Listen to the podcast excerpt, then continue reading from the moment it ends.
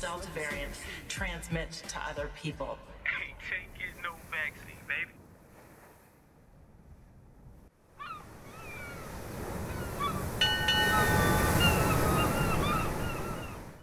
Good morning, good evening, good afternoon, wherever you are in the world. I'm Sam I Am. Welcome to the Lifeboats live stream. Well, I'm glad to be back after taking last week off to spend some time with my daughter, and I managed to get a little bit of work done. Some of you, a lot of you probably know, I spoke at the FDA Advisory Committee's hearing on the shots for six years old, or sorry, six months to five years old.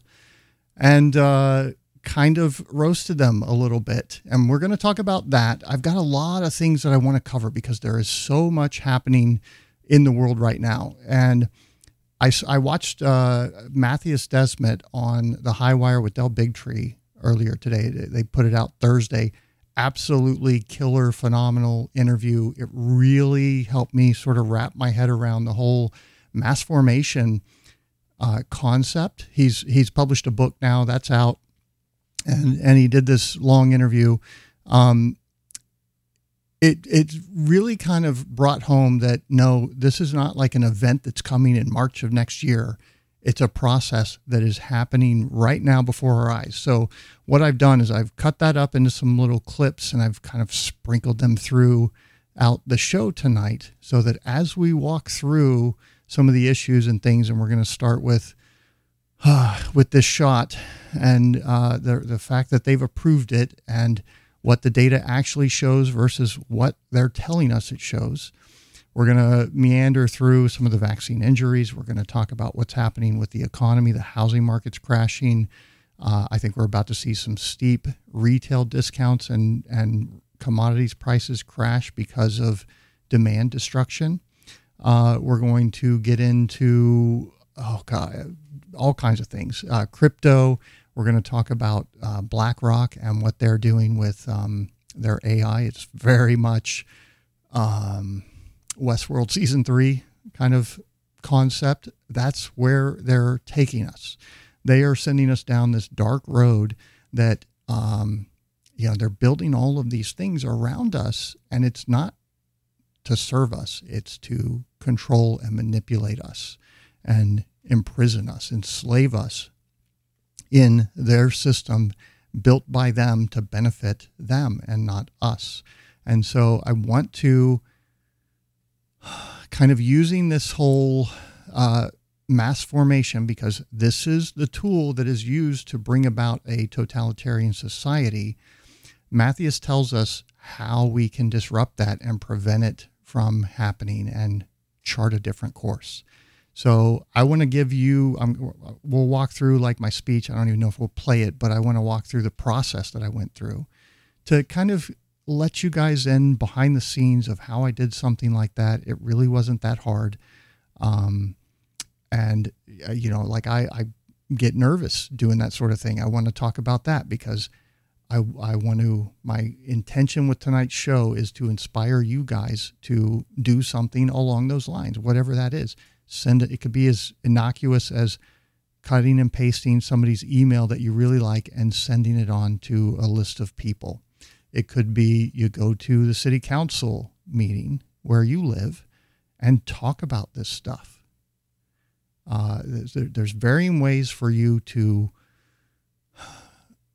bring about kind of changes in the world to, as Mattias talks about, disrupt the mass formation. That's what prevents it from progressing is people who come in and disrupt that narrative. So that's my intention with tonight's show and I've got some tools and things for you as well. Also some good news from Walter about uh, people who, who have taken the shot, what they can do as far as, you know, breaking down the amyloids and uh, the, the prions and so forth in your body. There's a couple things that he's found we're going to look at that as well. Like I said, a lot of stuff in tonight's show. Let's get started. Oh, let's go here. It just doesn't matter to someone in mass formation whether the narrative that leads to the mass formation is correct or blatantly wrong or utterly absurd. That doesn't matter. People buy into the narrative not because they think it's right or correct or something. They buy into the narrative because it leads to this new social bond. That's why they buy into the narrative. For the same reason as, as supporters in a football stadium all sing the same song, not because they think this is the most beautiful song in the world or because Ah. the song is right or correct or something. They sing it because it connects them to each other. And that's what these mask mandates do. That's what these, you know, all of these crazy things that the hoops that people have been jumping through, it connects them to this new culture. And these people have this sort of air of righteousness about them, if you've interacted with many of them, because they're doing, they're sacrificing for society, for you and everyone else. And if you're not going along with their delusion, it's because uh, you are a bad person, right? And like they, the the whole isolation thing and and locking everybody down is what put them into this sort of mindset that made that that narrative so attractive that they reached out and grabbed onto it because they were told you do this and everything goes back to normal and you can have your old life back and so on and so forth. And that solution was in a large part the vaccine that's 100% safe and effective, right? Well, not so fast. This is a video showing all these news clippings 100% effective, 100% effective, 100% effective, 100%. And then, well, it starts to drop a little bit 99, 98, 97, 96, 95. 94, 93, 92, 91, 90, 89, 88, 87, 86, 85, 84, 83, 82, 81, 80, and on and on and on. And people bought this the entire time. Like nobody said, hey, wait a minute, what the hell is going on here? 58, 57, 56, 55, 54, 53, 52, 51, 50. Is that good enough? 47, 46, 42, 41, 40, 39, 33, 20. Boosters, boosters, third booster, booster required, needs boosters. It has nothing to do whether or not it's effective. We know it's highly effective.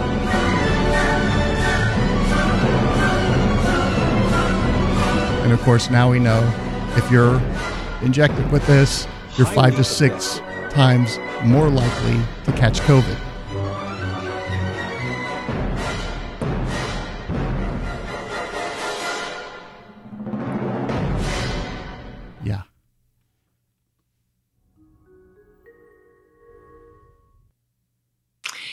You for joining today's Director Debrief.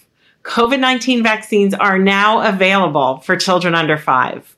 With this recent authorization from FDA and recommendation from CDC, nearly 20 million children are now able to get vaccinated against COVID 19. I know many parents with very young children Oh have my been gosh. anticipating this I have been day. waiting on this, We now Rochelle. know, based on Thank rigorous scientific review, that the vaccines available here in the United States can be used safely and effectively in children under five. They're safe and effective for children under five. Here we go. And did you notice how she said 20 million children are now available and not the vaccine is available for five and under or for six months to five years old? Or for the vaccine is available for six months and over? No, she said 20 million. Why? It's part of that collective groupthink mindset. She wants all of the suckers that are going to come line up for these shots to inject their children with a compound that's going to induce their body to produce a cytotoxic, neurotoxic bioweapon, which will uh, break down into amyloids and misfold into prions and cause their organs to start failing Parkinson's. It'll trigger all the signs of aging. Just what a six month old baby needs, isn't it? I mean, that's the reality. But let's let's look at the study that she's done to validate this, shall we? The trial recruited 4,526 children aged from six months to four years old. Now, this is Clare Craig, Dr. Clare Craig. She runs the HART Group. They've kind of been putting out some data. They're kind of like an FLCCC, AFLDS type organization. 3,000 of these children did not make it to the end of the trial. That is a huge number. Two thirds of them. Why was there this drop off?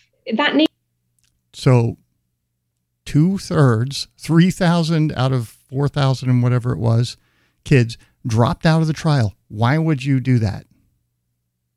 And you've got to remember here, these are the 20% in this trial the ones taking their kids in to be the first because they're sure it works. They're sure it's the answer. Everybody told them so and they are they are right and they want to protect everyone and show the world that everything that they've done, all of the sacrifices that they have made have been worth it. And yet 3,000 of them dropped out. Why? What happened to those babies? needs to be answered. And without an answer to that, on that basis alone, this trial should be deemed null and void. Absolutely. So, what did the trial show? Well, they defined severe COVID as children who had a slightly raised heart rate or a few more breaths per minute. There were six children aged two to four who had severe COVID in the vaccine group, but only one in the placebo group. So, on that basis, the likelihood that this vaccine is actually causing severe COVID is higher than the likelihood that it isn't. There was actually one child who was hospitalized in this trial. They had a fever and a seizure. They had been vaccinated. So now let's turn to what they defined as any COVID. And what they did was to utterly twist the data. Now, I do want to mention that kid that had the fever. It was like for four days. Uh, that's not a normal fever. That baby was fighting for its life. They vaccinated the children and they waited three weeks after the first dose before the second dose. In that three week period, 34 of the vaccinated children got COVID and only 13 in the placebo group, which worked out as a 30% increased chance of catching COVID in that three week period if you were vaccinated. What do we do? Well, let's throw that data out. Obviously, the vaccine hasn't taken effect yet, right? That, I mean, and these kids were just about to get COVID anyway. It's not that our product made them sick. Definitely not. We'll just throw this data out and go on to after the second dose, right? They ignored that data. And then there was an eight week gap between the second dose and the third dose, where again, children were getting plenty of COVID in the vaccine arm. So they ignored that data. There was then seven weeks after Oops. the third dose, which they also ignored, which meant that Come in on, the end, they had ignored 97% of the COVID that occurred during the trial. And they just looked at tiny numbers, so tiny. In the end, they were comparing three children in the vaccine arm who had COVID with seven in the placebo arm. And they said that this showed the vaccine was effective. After they threw out 97% of the COVID cases. This is absolute scientific fraud. What these people are doing is criminal and it is resulting in mass murder. And they need to be held accountable for their actions. There's no way they're getting away with this.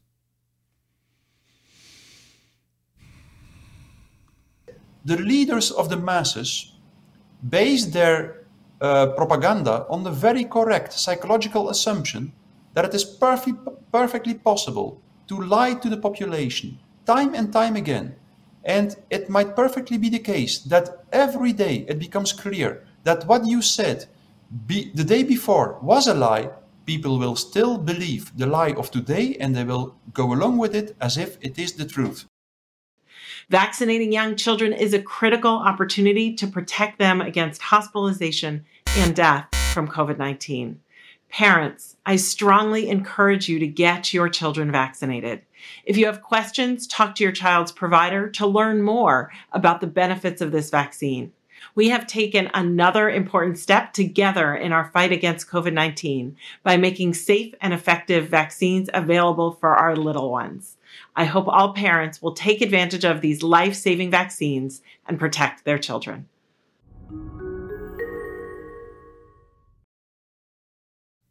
Unbelievable. Like, how do you say that? How, how do they, how are they going along with this? Uh, intelligence uh, doesn't protect you from mass formation, not at all. And the level of education is even a counterindication. The higher the level of education, the more vulnerable for mass formation. That has been observed in the 19th wow. century and 20th century, and we see it again now. So, but indeed, the, the most. And I have seen exactly that. I mean, do you know how many doctors are out there on Twitter still pushing these shots? Still saying that they're effective and that, you know, bring your kids in and I can't wait to jab up my kids. They're, they're babies. Meanwhile, what's coming out? Data that it affects fertility in males, that it, that it lowers sperm count and uh, how good of swimmers they are. There's a word for it. We'll get into that. And they are doing this to babies that are still developing those systems. And we know it's having a deteriorous effect. And like they, they're not even going to look at that because their leaders have told them what to think. The important thing is that, well, a population has to be in a very specific mental state in order for large scale mass formation to emerge. And the most crucial condition for large scale mass formation is that many people have to be disconnected from their natural and their social environment. So many people have to feel lonely, have to feel atomized, as Hannah Arendt called it.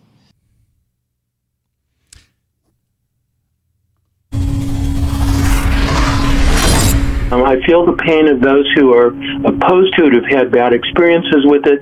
They can choose simply to not get the vaccine. All California students K through 12 may soon be required to get a COVID 19 vaccine. An EUA doesn't certify that a vaccine is safe and effective. This platform, this mRNA vaccine platform, may be useful not just against this current coronavirus and its current variants, but the next ones as well as future pandemics. It, it, does worry me actually that there was no protection after dose two.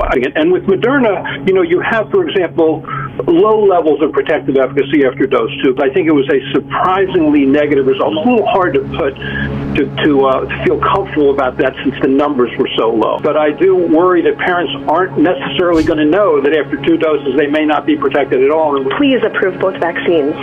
The data shows that we have two effective options for our kids. I do worry that. Now, yeah, that was one of the speakers. There were several on there that were just begging and pleading, please approve these things. We need them so desperately. And they used the term immunobridging. And the immunobridging data looks so promising and so good. And these things are very effective. What does that mean? It means they didn't collect data from the cohort that they were actually studying. They went not one, not two, I think it was two or three groups, age groups up where the risks were far higher to justify what they were doing. This is insanity. It's pseudoscience. It is garbage. And they just don't care. Those, those two dose data were surprisingly poor. And like I'm listening to these people that are, you know, they're just normal moms and dads, supposedly. Some of them are pediatricians and so forth and they're all using that buzzword immunobridging and then making it's like they were giving talking points. No doubt there's an organization out there who probably pushed some of these pharma pharma employees. That was another amazing thing that i heard as i'm sitting on the phone getting uh, you know they brought us all into a conference call muted everybody and then unmuted one at a time when we were uh, doing the sound check and then when it was time to speak.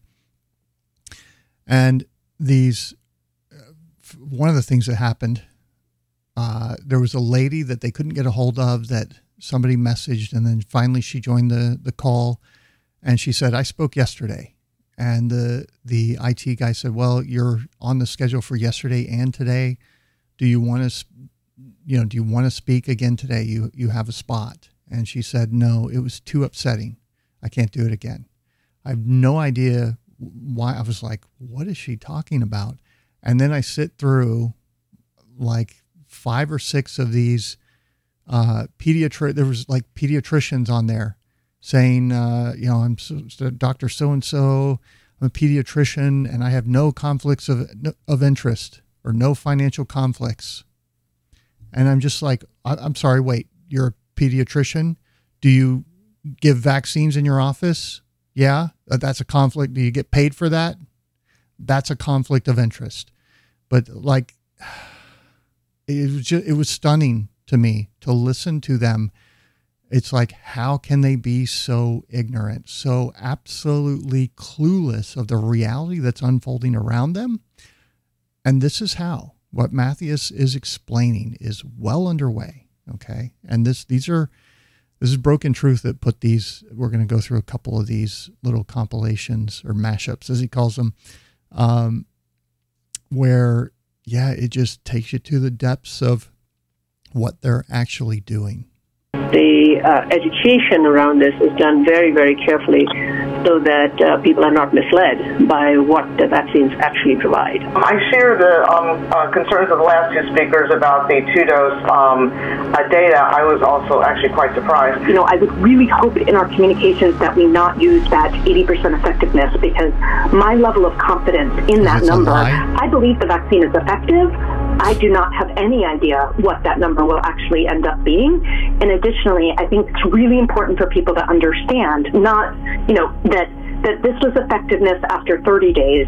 Other vaccines have looked at effectiveness after longer periods of time of follow up. There, there does seem to be a lot of mystery around the second dose effectiveness with uh, Pfizer. Is the number of doses required two, three, maybe four in immunocompromised individuals, maybe five? Is the day that we authorized the very first vaccine for use in um, people who are 16 years of age and older, and I was actually one of the no votes, which got me into a lot of trouble.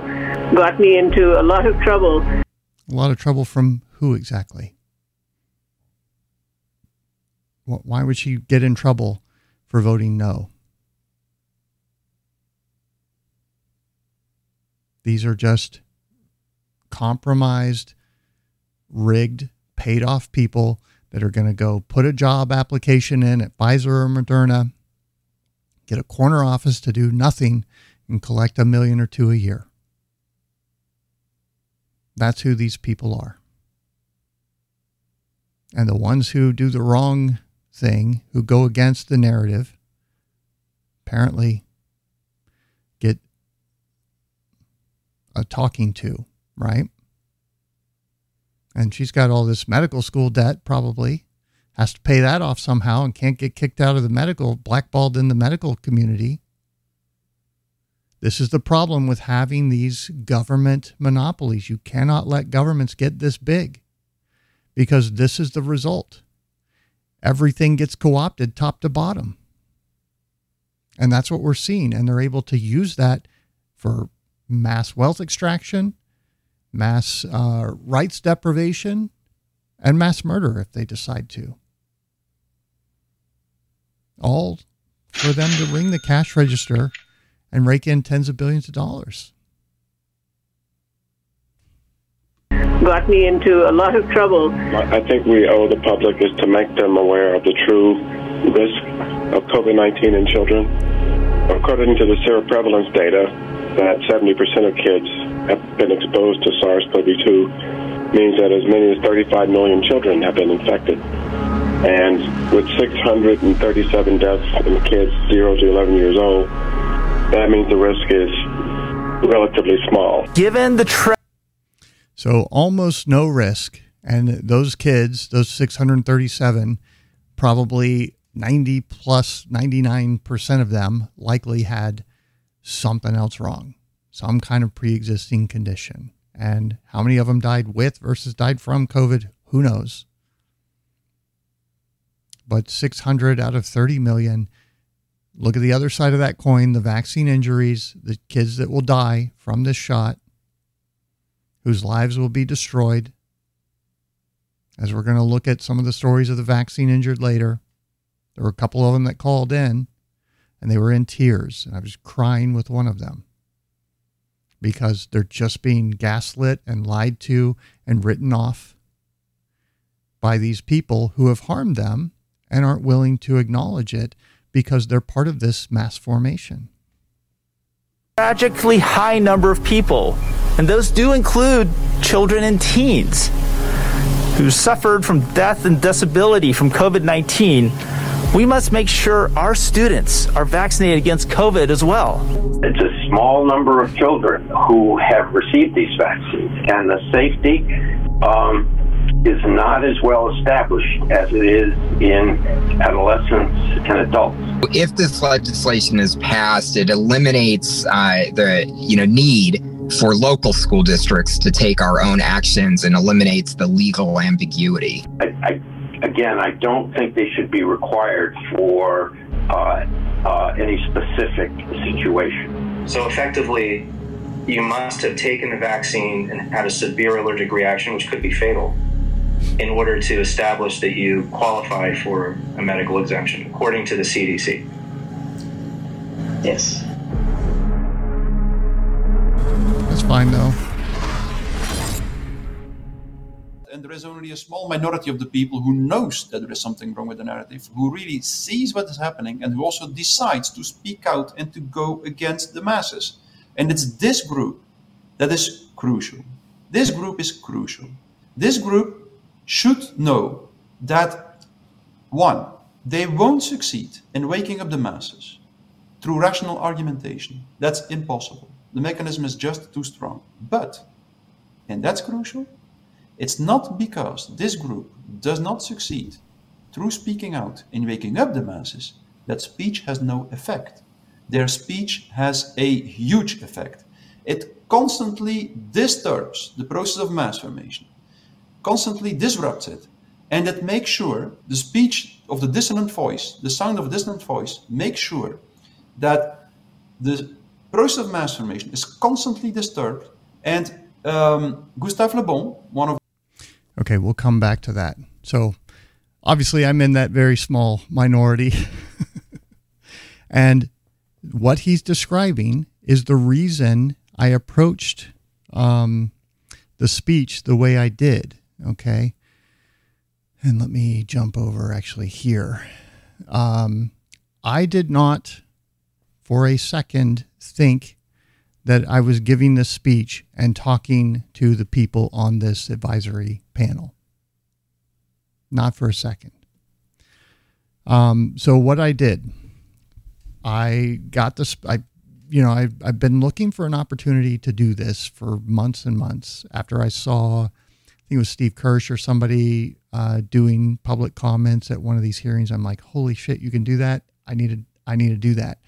So I'm watching and I see this hear about this news. So I'm checking through their website and I find where you have to email them.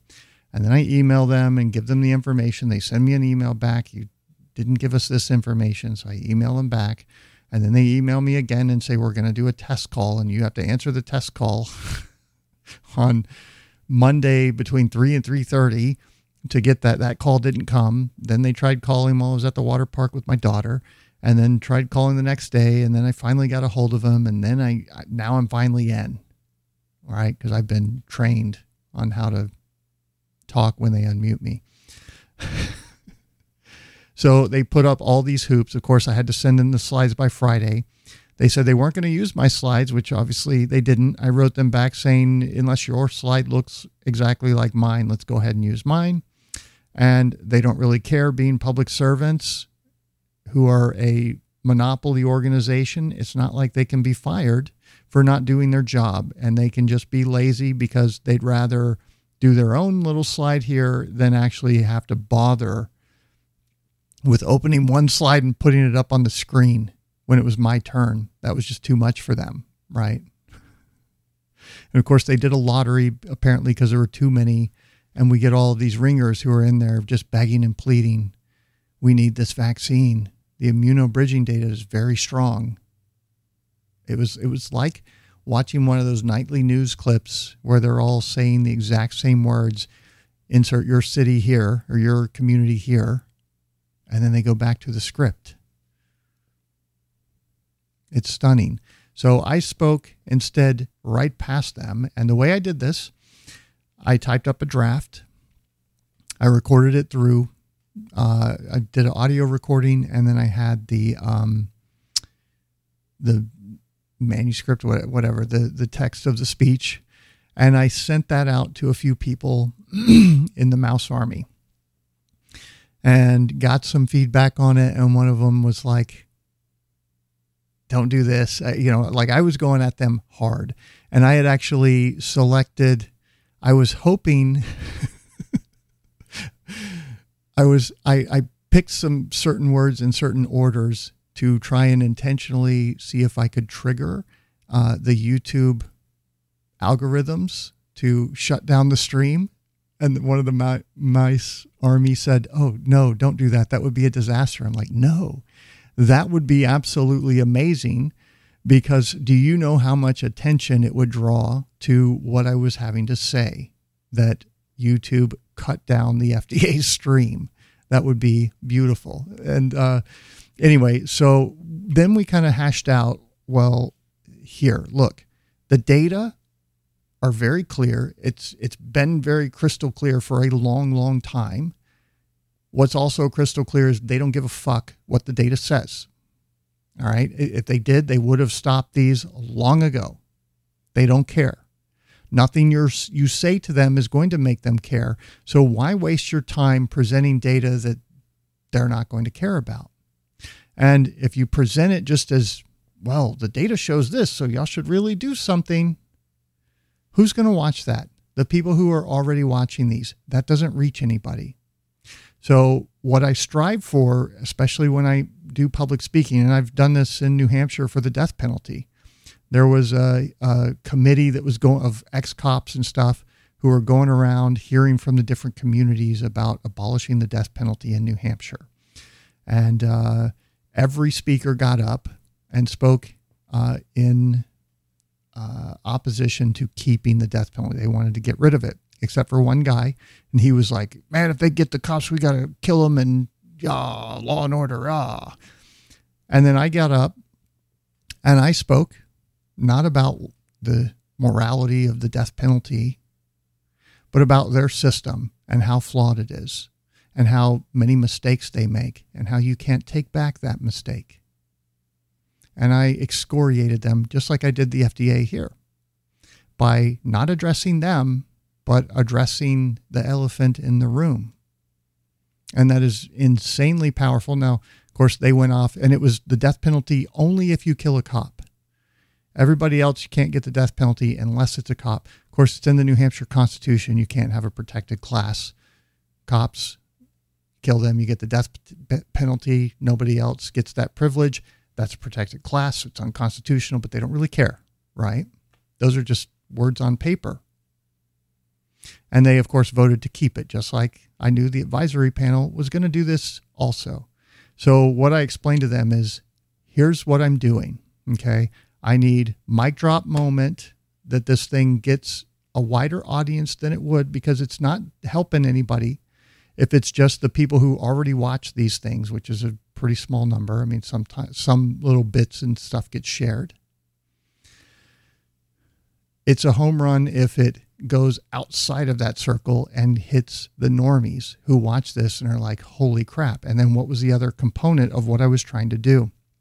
I was trying to open their eyes to the fact that all of these people around them that are dying suddenly and getting rare cancers and they're fast acting and aggressive or having herpes or shingles outbreaks and all of these things that is a re, that is a vaccine injury the, there are vaccine injured all around them, and most of them are oblivious to it because they're part of the mass formation and the propaganda has taken its toll on them.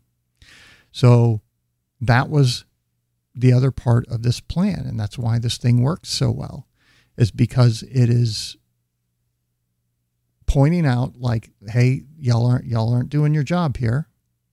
People are getting hurt. The safety signals are there. You are flat out ignoring them. Speaking of which, right here, uh, Apes Junction, this is Josh uh, Guetzkow, I believe. He's talking about some FOIA articles or FOIA requests that he sent in to the CDC. They lied about their VAERS safety monitoring eff- effort right here. Alarming and un- unambiguous safety signals coming from VAERS using the CDC's own published met- methodology. That's what they were trying to do, this whole pharmacovigilance idea. Why, if the safety signals were so blaringly obvious, nobody was doing anything? Was nobody doing anything, right? Well, it turns out the CDC wasn't even looking for safety signals. They said they were going to use the most basic standard pharmacovigilance method, calculating what they are calling PRRs, proportional reporting ratios, to monitor VAERS, but it turns out they didn't. And then they turned around and said they weren't seeking any seeing any safety signals in VAERS. They forgot to mention that they weren't actually looking for any. So they're like, well, we don't have any data that shows that. We said we were going to collect that data, but we didn't collect it. And now we don't have any data that shows that. So we're going to tell you we don't see that. It's not apparent in the data that we didn't collect, that we don't have. They took a page from the pharma playbook. Don't look for safety problems, then claim that, that the absence of data is evidence of absence, meaning it doesn't exist. And he goes through the documents and so forth here in his uh, Substack article, Jack and A-N apes.substack.com if you want to come in and read that. What else was going on? Well, El Gato Malo, the bad cat, has a story. Now, he's referencing this study right here that just came out recently. Uh, COVID 19 vaccination with BNT 162b2, Pfizer vaccine, temporarily impairs semen concentration and total motile count among semen donors. I think that's how good of swimmers they are. And of course, here they collected three at three intervals T1, 2, and 3. One was 15 to 45 days, two was 75 to 120 days, and three was over 150 days after vaccination. And of course, down here in their results, T3 evaluation demonstrated overall recovery. Semen volume and sperm motility were not impaired, so everything is fine. If you know if you're reading that and you're a reasonable uh, thinking person like me, you would say, "Oh, okay, yep." So everything went back to normal. Well, not so fast. One of the great early misapprehensions about mRNA vaccines is that they would not have widespread systemic effects, instead, remain relatively localized. Stays at the injection site, right? That was a load of BS. This was rapidly debunked, and early studies showed widespread penetration of organs with a particular and perhaps unfortunate preference for concentration in ovaries and testes. Now, I had a bit about testes in the first version of the speech, but that got taken out to really focus on ovaries or the female reproductive system. And, uh, you know, it's, it's three minutes. I did what I could. Uh, discovered early in Japan, then denied vehemently by armies of fact checkers, only wind up wound up proven in Pfizer's own documents. This is, Israeli study was published two days ago. So they went to a sperm bank, got samples from a I forget how many guys, got the three samples. It was oh, I don't see it, but anyway, and the results are well nuts.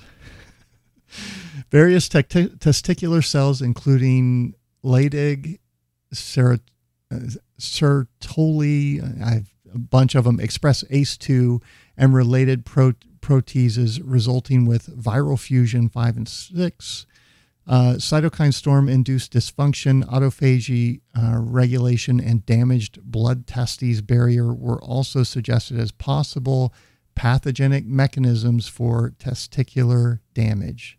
Now, this happened, I think, to me, and this happened to a lot of people in my audience, despite us not taking the vaccines. How did it happen? Well, I was out working the floods in Dallas after the freeze. I think this was 2020, kind of as they were being rolled out and everybody was getting them. So the the spike protein are at peak levels their bot everybody's trying to get rid of them and shedding them as exosomes into their environment and i picked those up and i think it's entirely possible that i might have picked up some mrna lipid, nan- uh, lipid nanocomplex encased mrna that somebody shed as well now there's people with differences of opinion on there and it set up shop in my testes they got inflamed enlarged sensitive had a rash breakout a few days later. I think that was spike protein or doing damage. And I've even had uh, just recently like this spot about this big on the kind of inside of my thigh in the middle. And it felt like it was bruised, but the skin was perfect. There was no bruise there. It was kind of below the surface a little bit. And I wouldn't be surprised if that's some kind of spike protein damage. That's where it ended up collecting in my body. And it finally went away. But that's what's happening to people, not just to the vaccinated. You need to understand this is a cumulative process. This is a bioweapon, cytotoxic neurotoxin that breaks down in, and misfolds into prions that cause damage all over your body, not just the brain, every organ.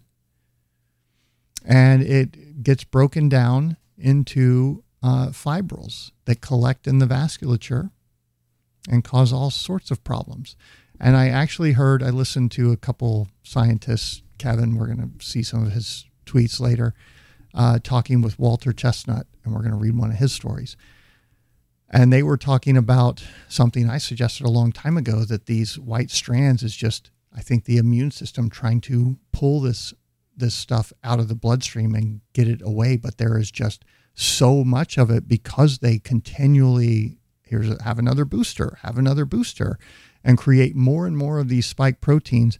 The first shot creates higher levels of the spike protein than you get from the natural virus. Why do they need to do four more? Is it because they have this metric that doesn't actually measure whether or not you're protected? but it's just measuring an antibody response to what they've injected? Yeah, that's exactly what's happening. Therefore, uh, detriment, detrimental impact on both uh, spermagenesis and testosterone production. 10.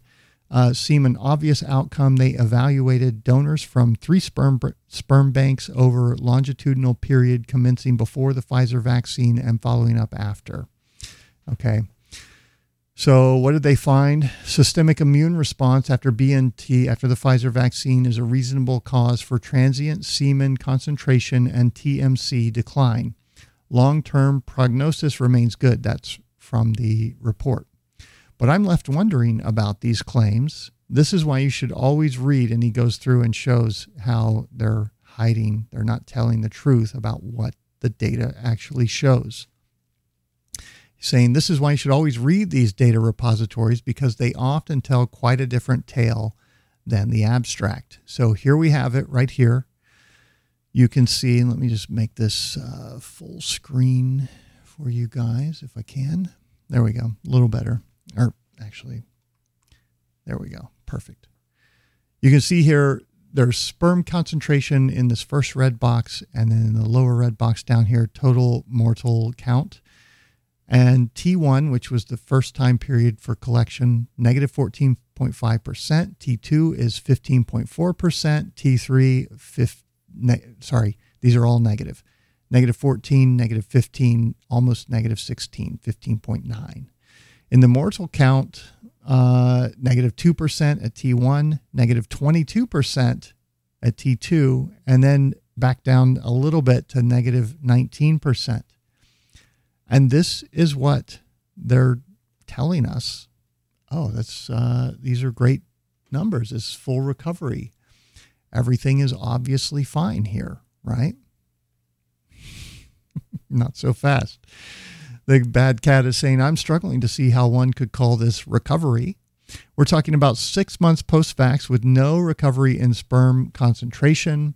This raises some serious concerns for a number of reasons. Obviously, this is a significant unforeseen impact, not only missed in the rush job during the drug trials, but that the drug makers assured us was basically impossible and spent the better part of a year vehemently denying. This effect looks durable to at least six months, and from this data, we really do not know when or even if or to what extent it will attenuate. The role of boosters here is not known, but there is every reason to expect they will have a similar effect and either extend or possibly worsen this effect because again, you know, it's just another dose of more of these toxic bioweapons being pumped out of your cells. This is insanity. This seems like a study that should be performed immediately. Even if this condition does moderate and TMC return to prior levels over time, that time scale looks quite long. It's certainly more than six months. This would seem to imply low mortal counts and be near constant in regimen of annual or biannual boosters, which is exactly what they're talking about, isn't it? They are we are heading headlong. They are trying to take us into children of man territory because they're either doing this intentionally as part of a depopulation event or they're just blinded by greed and captured by the mass formation. I'll leave it up to you to decide which one that is. That is why vaccine development generally takes place over five to 10 years, not five to seven months. Best I can tell, we cannot even yet rule out if these effects are permanent. And of course, we have zero idea what they might do. Of course, what's happening when these cells express the spike, they come in and get killed. Sets up autoimmune disease. So, heart tissue, organ tissue, liver, that, that doesn't grow back it's gone. You just lose that capacity. That's, I think, why he's saying these effects might be permanent. And then with each booster, guess what? More dead cells. And it just keeps going and going. We don't even know when the spikes stop getting produced, if they stop getting produced. There's evidence of reverse transcription that's going to, you know, when your cells divide, they're going to be programmed to produce the spike again. and it might even skip generations. And when it starts producing the spike in a fetus, it's going to kill the fetus. So women won't be able to have babies. That's what they've done to humanity here. That's what this data is showing us. Okay, maybe not all of that, but that's, that's what it implies might be happening to the human race. And I say the human race because these spikes are transmissible through the exosomes. I was on uh, Under the Wire, an Australian podcast that focuses on you know the vaccine stuff, and that was one of the things we covered. My account was locked for nine months about a year ago for a tweet that talked about shedding in the vaccinated, shedding the spike to the unvaccinated and making them sick. And I appealed it. And this is when the Alex Berenson lawsuits, you know, was already was getting underway. And you know what? They never reviewed it after nine months. Why? because they know if they you know turn that down. They know what i was saying was correct and true and backed up and proven by studies that it wouldn't stand up in court and that they risk a lawsuit if they approved it. So what did they do? We're uh, you know month six. We're still waiting to uh, review your tweet. Haven't done it yet. Month seven still waiting to review. Month eight, month nine, still waiting to review. And finally, I turned the account back on. They know what they're doing, and it's all connected. This they are building this control grid around us. It's getting into Alex Jones territory, right? The prison planet. We have to stop this. We have to change course here.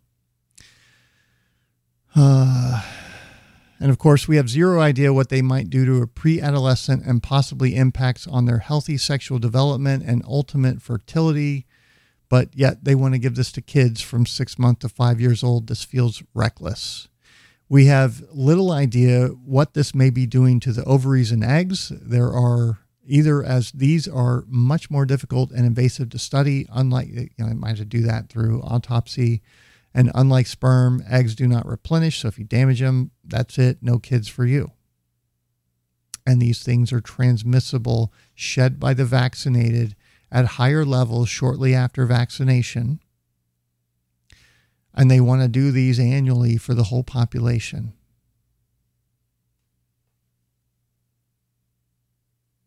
Yeah. Makes a lot of sense, doesn't it? Of course, what kind of safety signals do we have? We're watching the video back over here. What kind of safety signals did they see? Well, here's one. This is uh, disability and cumulative COVID 19 vaccinations put on a chart here, and you can see it was right around a little under 30 million back when they started rolling out the vaccines. And then it steeply climbed with the vaccination rate. And now we have an additional 2.9 million people disabled in the United States above the baseline. There's your workforce shortages. That's why everybody's hiring and nobody can find people. You've got 3 million people just in the injury category that have dropped dead, another couple hundred thousand plus just in the US that have died from these things. But, you know, this is misleading misinformation down here, obviously. He's literally asking Ben, this is Ben US Mortality on Twitter. He's saying, Is this proof what the COVID 19 vaccines might have caused to uh, that the COVID 19 vaccinations might have caused 2.9 million additional disabilities in the US. And he's posting government data. And they're tagging this as misleading.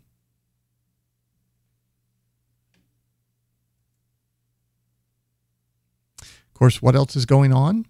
I talked about some of the callers that were, you know, very wordy with the immunobridging data well, Jicky found this account on Twitter, Shock Trauma RN, named, uh, you know, going by Sherry Cummings. It would, this person was going around all day long attacking people that were, you know, sharing facts and data and so forth.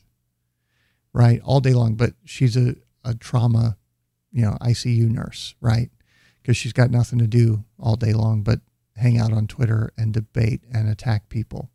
Well, Jicky looked her up and found out that, oh, here's the real Sherry. and uh, she wasn't too happy that someone was using her name on Twitter. And she said she quit working three years ago. So, was this a coworker that knew her and decided to assume her name online and then go and attack people? Or was this military intelligence or some pharmaceutical fixer company that found the records, found a nurse that is not working anywhere, and then assumed her identity to go and attack and spread so doubt. That's the level at which this game is being played. Make no mistake, they know exactly what they're doing.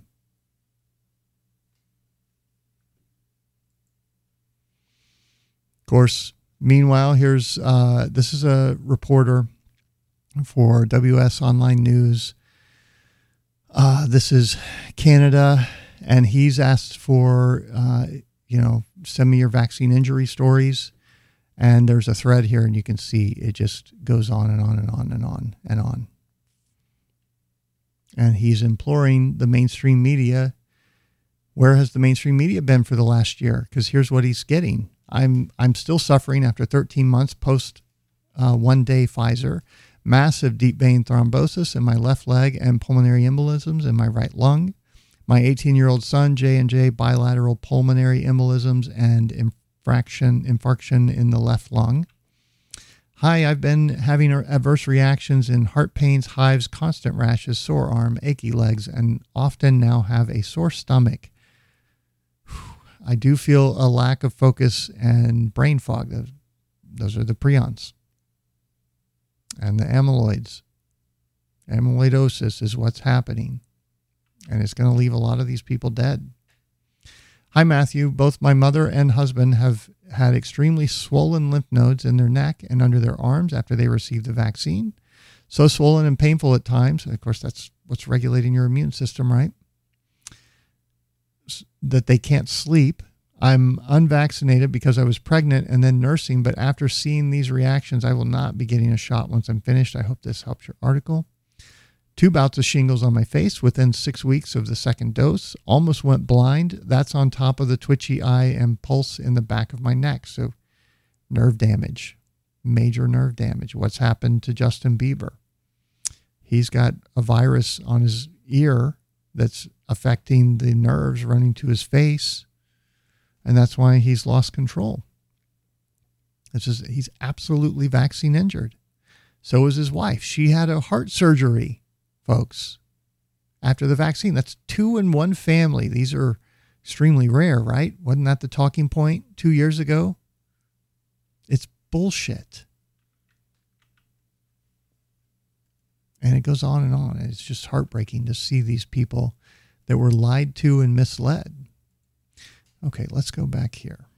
The most famous mass psychologist in the world, or he, he wrote his books in the 19th century, mentioned already that if there are people who continue to speak out in a quiet way, without really trying to convince the other people, but just fulfilling the ethical duty to speak out as a human being, that they will make sure that the mass formation does not reach this level in which the masses and their leaders become convinced that it is justified to eliminate and destroy everyone who doesn't go along with them.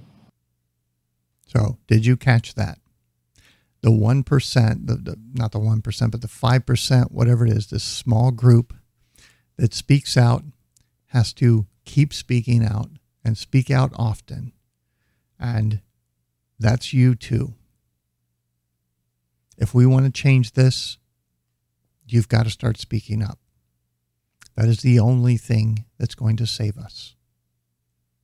Is constantly disrupting the mass formation, which is the gateway to a technocratic totalitarian society that they are trying to jam down our throats. And if we don't start taking action, that's where this goes. These people get away with it. And it's a it's a dark place for our kids.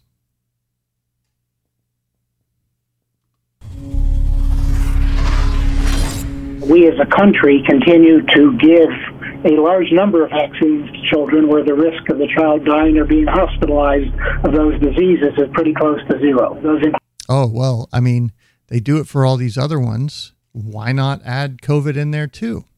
Right? That's the logic. Of course, they've also hidden the data for the unvaccinated, so it can't be compared to the vaccinated, which is also one of the things they did in this trial with the six month to five year old is they three weeks later vaccinated the control group. Let's wipe them out in the study so that we can't see what kind of things develop over the long term. Makes no sense. It is absolute scientific fraud. These people are engaged in criminal behavior and they belong behind bars or swinging from the gallows after a tribunal finds them guilty, if they are. Polio, those include measles. Um, we, we vaccinate large numbers of people against HPV, even though very few of them would ever develop cancer related to HPV, generally know that many of the infections uh, that we uh, are vaccinating against, uh, the, the, the, serious outcomes are quite rare. We continue to recommend flu vaccine for people, uh, even even though it only be 30 to 40 percent effective. I think uh, nothing in life is perfectly safe. No drug, no vaccine, no personal choice to get on a plane or get into a car is quote safe. I think what we need to emphasize so what what is he basically saying here? Can't make an omelet without breaking a few eggs. We're just, you know, some people are going to get hurt, but it's okay because it's for the greater good. This is what's good for society. This is what's good for the mass formation. Size is that the benefits outweigh the risks. Maddie de Garay is a 12 year old trial participant, and for the past 10 months, she's been wheelchair bound and fed via tube.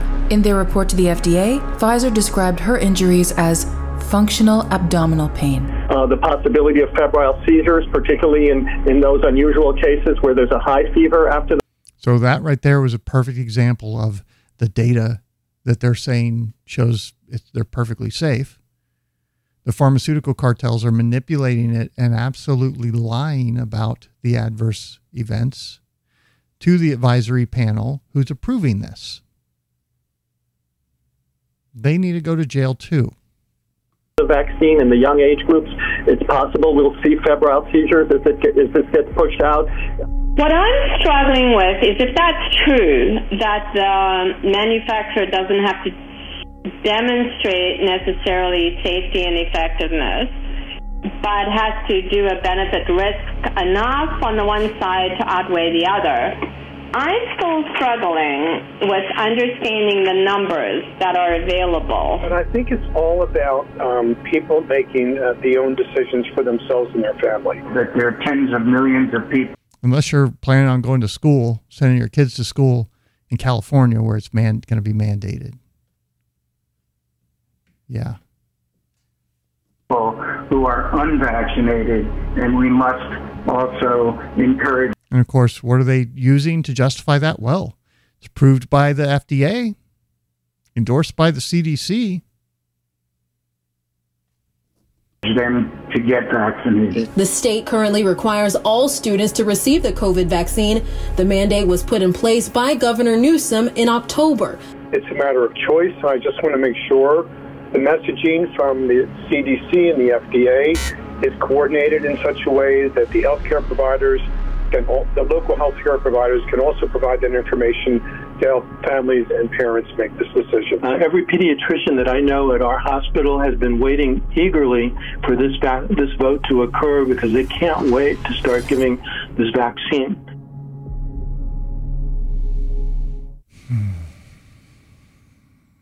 So they measured how many of these children actually managed to catch COVID twice in the two month follow up period. And there were 12 children who had COVID twice, and all but one of them were vaccinated, mostly with three doses. So you have to wonder what on earth they're thinking when the claim of reduction in COVID was only four children. And here we have 12 children who got COVID twice, 11 of them vaccinated. So let's just recap. They recruited 4,500 children, 3,000 of them dropped out. And in the end, they're claiming this vaccine works on the basis of three COVID cases versus seven, a difference of four children only. And all of this on a backdrop of a disease which doesn't affect children and with no long term safety data. Zero clinical risk. There are kids that die from it, but most of them have, you know, pre-existing conditions and it doesn't even come out to a significant percentage. You have to ask how an ethics committee could have approved this trial in babies. Babies are not at risk from COVID. And now we have Pfizer who are presenting this as evidence to the FDA in order to apply for an, emergency use authorization. Emergency use authorization is meant for a situation where there's a risk of serious injury or death.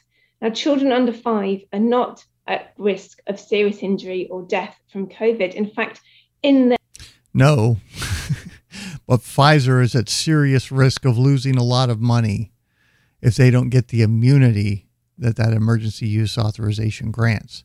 Isn't there an approved regular vaccine that's not under the EUA? Why aren't they using that one yet? We know why. Their own trial. They had to make up other ways of measuring the problem because there was no serious injury or death. Now, originally, these products were sold as actually also reducing transmission. Now, it would be completely unethical to use young children as a human shield, but we now know that they don't reduce transmission. The WHO have stopped claiming and they reduce transmission. So that argument doesn't apply either.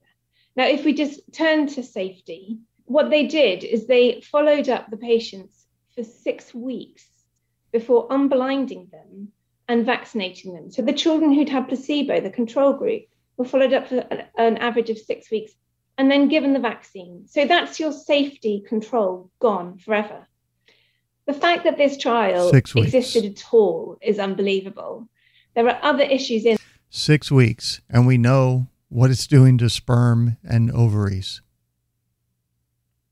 And they're injecting it into kids and just like, well, six weeks have gone by. It looks like everything's going to be fine. No. In there, which I haven't highlighted, but those are the key ones. Parents should be demanding that the decision makers explain themselves. Yes, yes, they should. Exactly.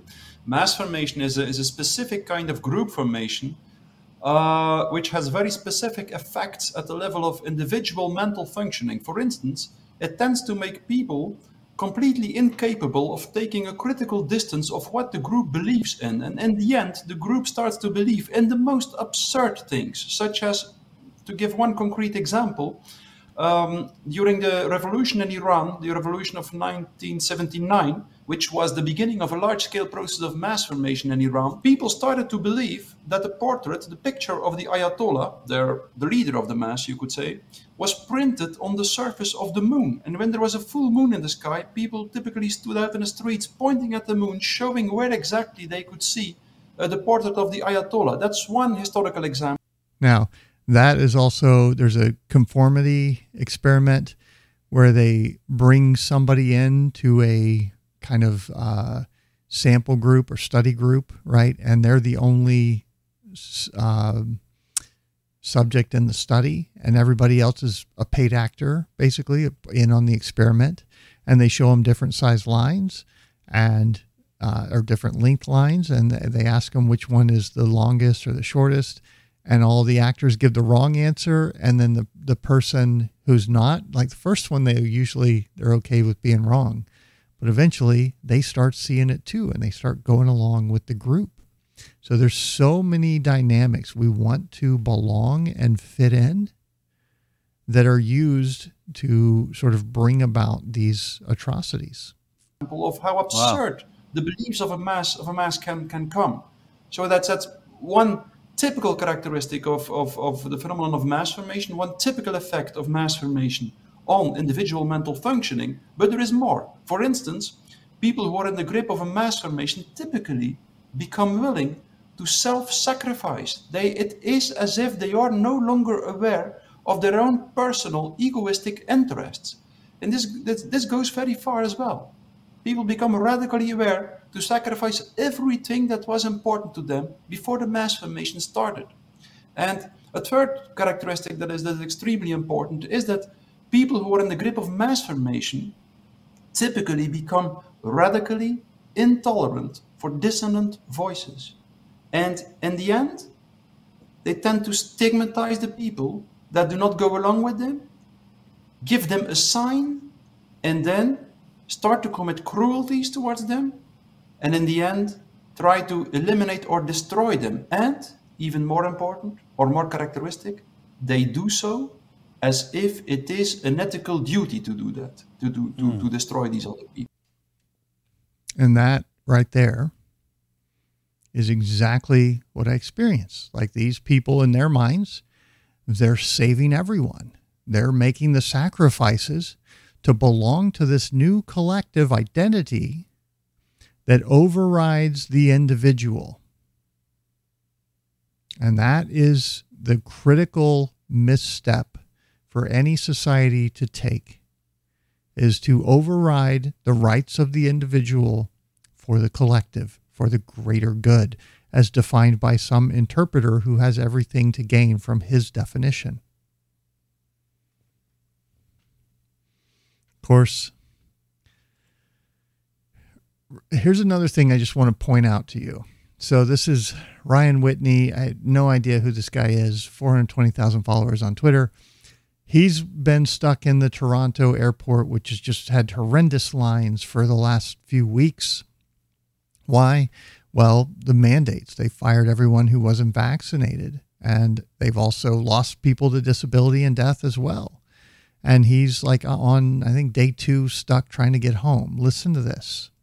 Whittier. I don't even really know what to explain. So for people telling me to drive, I can't drive. They have my bags. They won't give them back. So I. Okay. If you remember, longtime listeners, when this whole pandemic started, we talked about Bosnia and uh, what was going on there.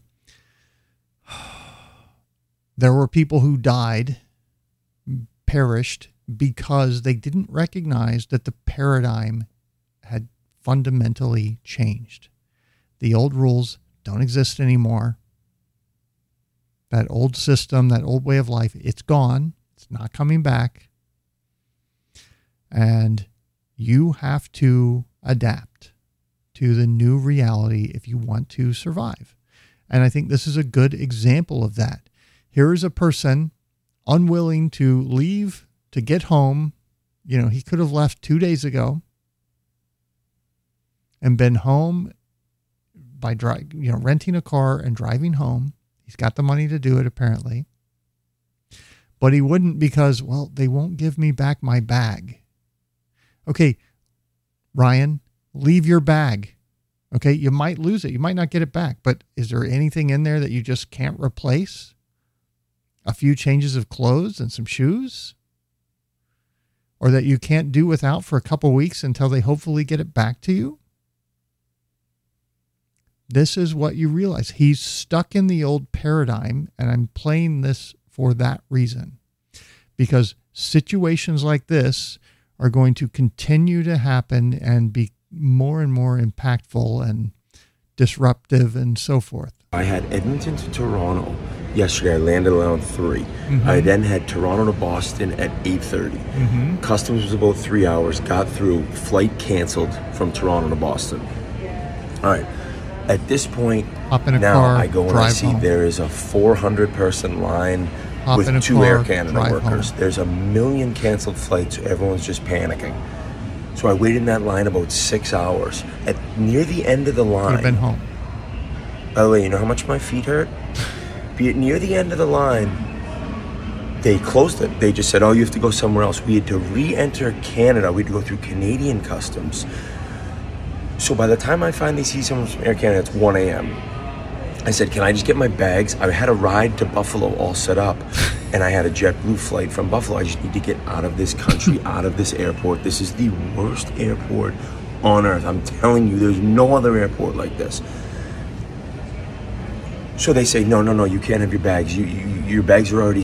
Abandon your fucking bags, folks. Seriously. Like, this is the mindset that you need to shift into for the world that we are going headlong into because these problems are going to continue to multiply. This is going to become the norm, not the exception. like in the middle of no man's land. You can't have your bags. So we have a 8:50 flight for you from Toronto to Boston for this morning. This is last, this is at 1 a.m. Okay, I be here at 5 a.m. They said.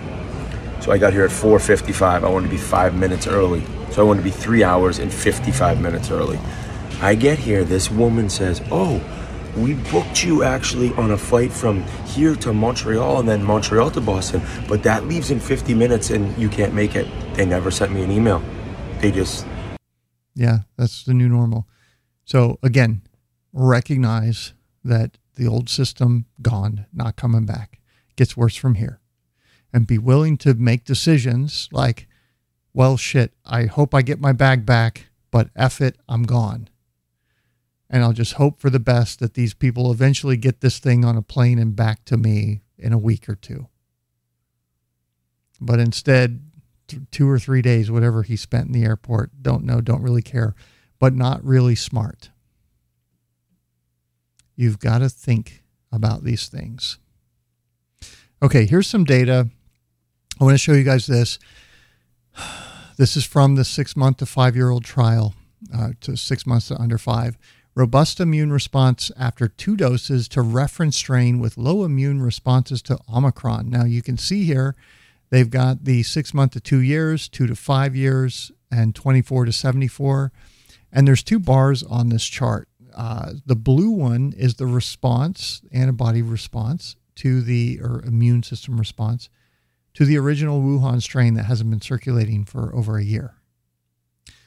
The little tiny pink sliver is what it's doing against Omicron, the, the current strain. And you can see the difference in orders of magnitude here. It's in the first group, it's 275 versus 12. Two to five, it's 176 versus 14. In 24 to 74, it's 390 versus 15. They are pushing a product that doesn't even protect you against the current strain. There's absolutely no sense, no justification for what they're doing. The reason they can't update it is because they couldn't just tag on to the EUA. That's why they're doing this. It is strictly for them to ring the cash register. And if a few people die, oh well. That's why they're pharmaceutical cartels. Because that's what this data shows. This is what cartels do. There's some more on it. Here's another one. This was trial data. You can see this uh, blue is MISC multi, oh, what was that? Uh, multi system inflammatory syndrome in children. That's what the C is, stands for. And they showed this case, and they once again, you can see the blue line there, and then you can see the dotted line, which is uh, versus COVID 19 cases. So they're comparing these MISC cases, which were caused by uh, COVID by the original strain. But guess what? Those, that hasn't been happening for over a year. And they used that to say, see, we've eliminated this, even though it was already eliminated before they started injecting these kids. So, yet another lie. I mean, this whole thing is such a complete and utter sham. I hope you guys realize that. Of course, Microsoft Network, Bill Gates' news service, they posted a story about uh, severe COVID 19 is being rarely found in the unvaccinated. And then they, a few hours later, went ahead and deleted that story. Doesn't fit the narrative. Thank you for playing. Thank you for coming. Thank you. Thank you. Thank you, thank you for coming. Thank, thank you for coming. Thank, thank you. you. Okay, let me see what else here. Where I want to go with this because I've got, yeah, okay, a couple more. Here's a uh, young female, 21, dies suddenly. She's a footballer. The narrative and the measures, for instance, the corona measures, because all narratives that lead to mass formation has to be associated with a certain action, certain behavior, concrete behavior. Well, the measures the more the measures become absurd, the more they fulfill their function as a ritual.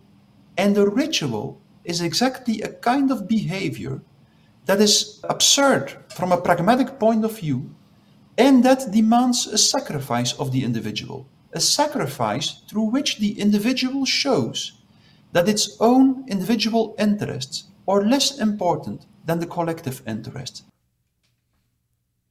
Exactly. Of course, here's Senator Casten. He went in and he deleted tweets from his daughter, who was, I think, 17, found dead in her bed. She's vaccinated. That's what those tweets show. She's talking about getting vaccinated.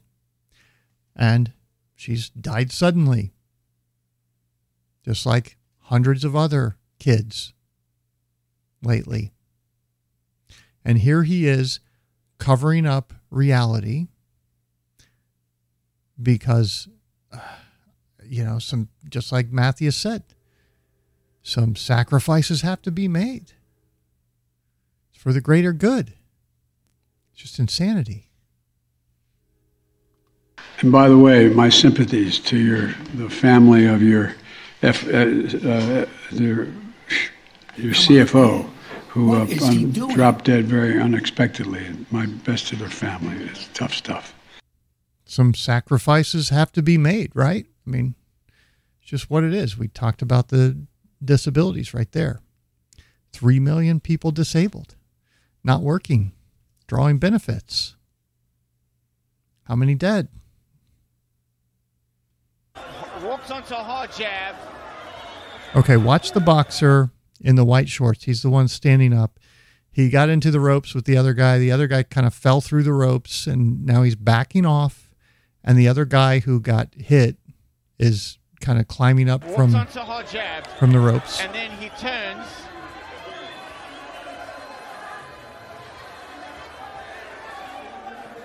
And the ref's checking the gloves and gives and him the clear to fight. Like he carry doesn't like he wants to fight, and he doesn't. And the fighter in the white shorts was walking towards the referee. The other guy's standing behind him. No, throwing punches. He And he's he punching is. the corner. No. This happened, Colin, almost 20 years ago uh, between Okila Mlife. He had clashed heads in that fight.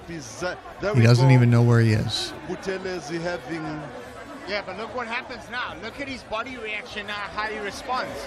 He's looking, he turns, and He then backs up. all of a sudden, inexplicably,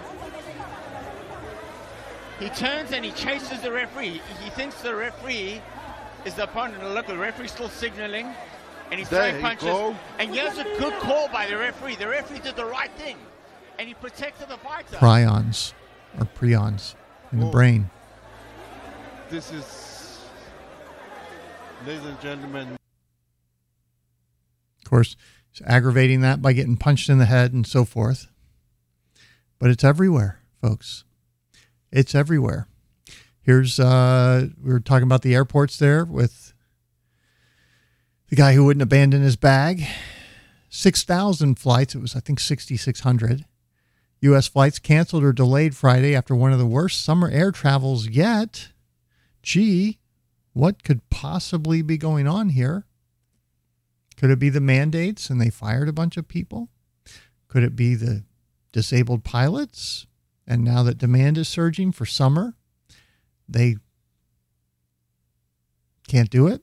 And now they've got staff and ground crew and everything else calling out sick because the vaccines are having their impact on these people. And it's disrupting business. This again, we covered this when it happened in the UK two weeks ago. It's it's going to become happening in Canada all last week. It's going to become worse and worse and worse over time. from the scene right now. This is the second time. Actually, you know what? I want to jump over here. Bear with me for one second. Uh, this is tobyrogers.substack.com. Uh, he's got, now this is dated because this was from a couple days ago on the 16th, but he was talking about, uh, you know, the advisory committee makes their recommendation. It was unanimous. Approve this thing. Let's get it into the arms of children so that we can soft kill them and become mass murderers. Um, so they rubber stamped it. Well, then it had to be approved by the CDC and the FDA, which is exactly what they did. And he points out that they already had the meetings set up and they were telling the press that, oh, we don't have the meetings set up. We don't know when those are going to be. But of course, the president's already saying the date that it's going to be available before the advisory board has even had a chance to look at it because the whole thing was a foregone conclusion. Right? And so what he did is assembled a list of people to contact. Here's Rochelle Walensky's address, phone number, email address, and Twitter account. Here's the Secretary of uh, Health and Human Services contact information. Here's the White House COVID czar's information. Here's the Vice President of uh, Vaccine Clinical Research at Pfizer. Here's the medical officer of epidemiology task force at Centers for Disease Control and Prevention, CDC. And it goes on and on and on and on. ACIP members, that's the board, the, the advisory board that I spoke to, all of their contact information and details. And uh, down here, he's got where you can basically come in and just copy all of the addresses, drop those into an email, and reach out and touch all of these people with your ideas. And they need to know that we know. They need to understand what we see, that we know what they're doing, that they're not going to get away with it, because that's going to put that little bug in the back of their mind that has them second guessing themselves at pushing harder. And he recommends here if you're gonna if you're gonna send something to all of them, put it in the BCC, send it to yourself, and then BCC these people so they don't know who's writing who. It's kind of what you want, right? and then reach out to these people. It could be a letter, it could be a phone call with a written statement like I had. And I actually, we'll go back and talk about that.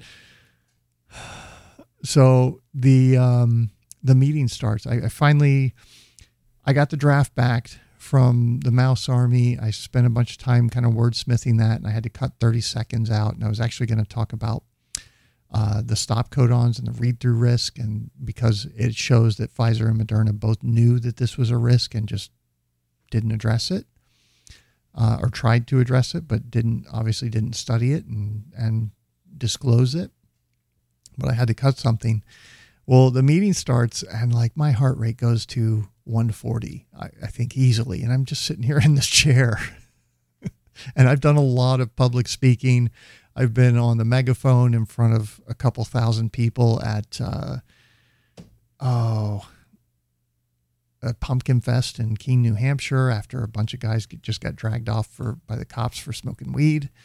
Uh, I have been a speaker at PorcFest and uh, you know all all different places. And I when I'm doing something new, I still get nervous, and you will too. And you have to recognize that. So what did I do? I closed my eyes, slowed down my breathing, and what has worked for me over time is really focusing on my message, what I want to get across, what I want to, um, my call to action to the audience. And in that case, it was for them to hear this message and uh, see the world with new eyes, kind of thing, and recognize that they are surrounded by vaccine injuries when they might not have connected the dots because they were exposed to so much propaganda that told them, no, no, here's the reason, right? And so you will get nervous. It happens. And in my case, I, I, I, probably got my heart rate down to 110 after the call started. And then it went back up a little bit when it was getting close to my turn. I had to slow it down. And y'all are probably going to laugh at this, but really, um, I had, I had actually come back here to the studio. My phone connects Bluetooth to the, uh, the board over here. And so all I had to do was come in here and hello, my name is Sam Dodson. I run press the space bar and it would launch uh, this guy right here, Audacity, and play it on the call as if I was speaking. So I didn't even have to speak. and my heart was still racing. And what was I doing?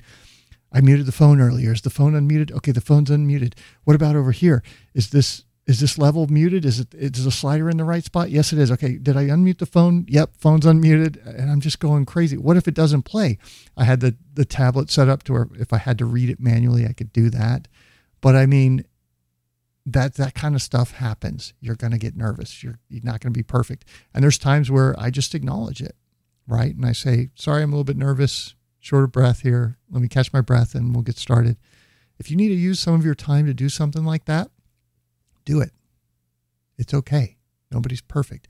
The next time you do it, it'll get easier. I can walk up into a group of eight cops and let them have it just like I did the advisory board and not be nervous at all because I've done that enough times. But yet, when I try and do a bit at the beginning of the show and I have one take to get it perfect, I get so nervous at that still. So it's never something that you completely get away from. It's something that you embrace and focus on your message and step outside of your box, outside of your comfort zone, because that's how we're going to bring this to an end. So there's a list right here of people that you can contact. This article, it's you, you Tobian. Uh, this is T- Toby Rogers. TobyRogers.substack.com will bring you to his website. He published this article June 16th. It's called Breaking News. CDC launches sneak attack. The ACIP will meet tomorrow. And and there's a little more to it, but that should bring it up in the search engine. And all of those contact details are listed down here at the bottom, and they're easy to cut and paste and use. Use them, folks. Use them. Another thing, uh, Broken Truth here, we watched some of his videos earlier. He's put together a campaign to take back our country from narcissist doctors begins. My uh, explanation of the Enough campaign with a download link to full medical license board complaints against the CDC director, Rochelle Walensky, is below. So he has pre filled out a complaint. You can use it as a template. You can add to it, do whatever you like, and you can send one of these in. Do it. This is how we disrupt the mass formation and prevent this thing from getting really bad and change the course of humanity and get back to the individual being a sovereign over their own decisions. That's what government has increasingly taken away from us as they grow bigger and bigger and more powerful. So please consider this.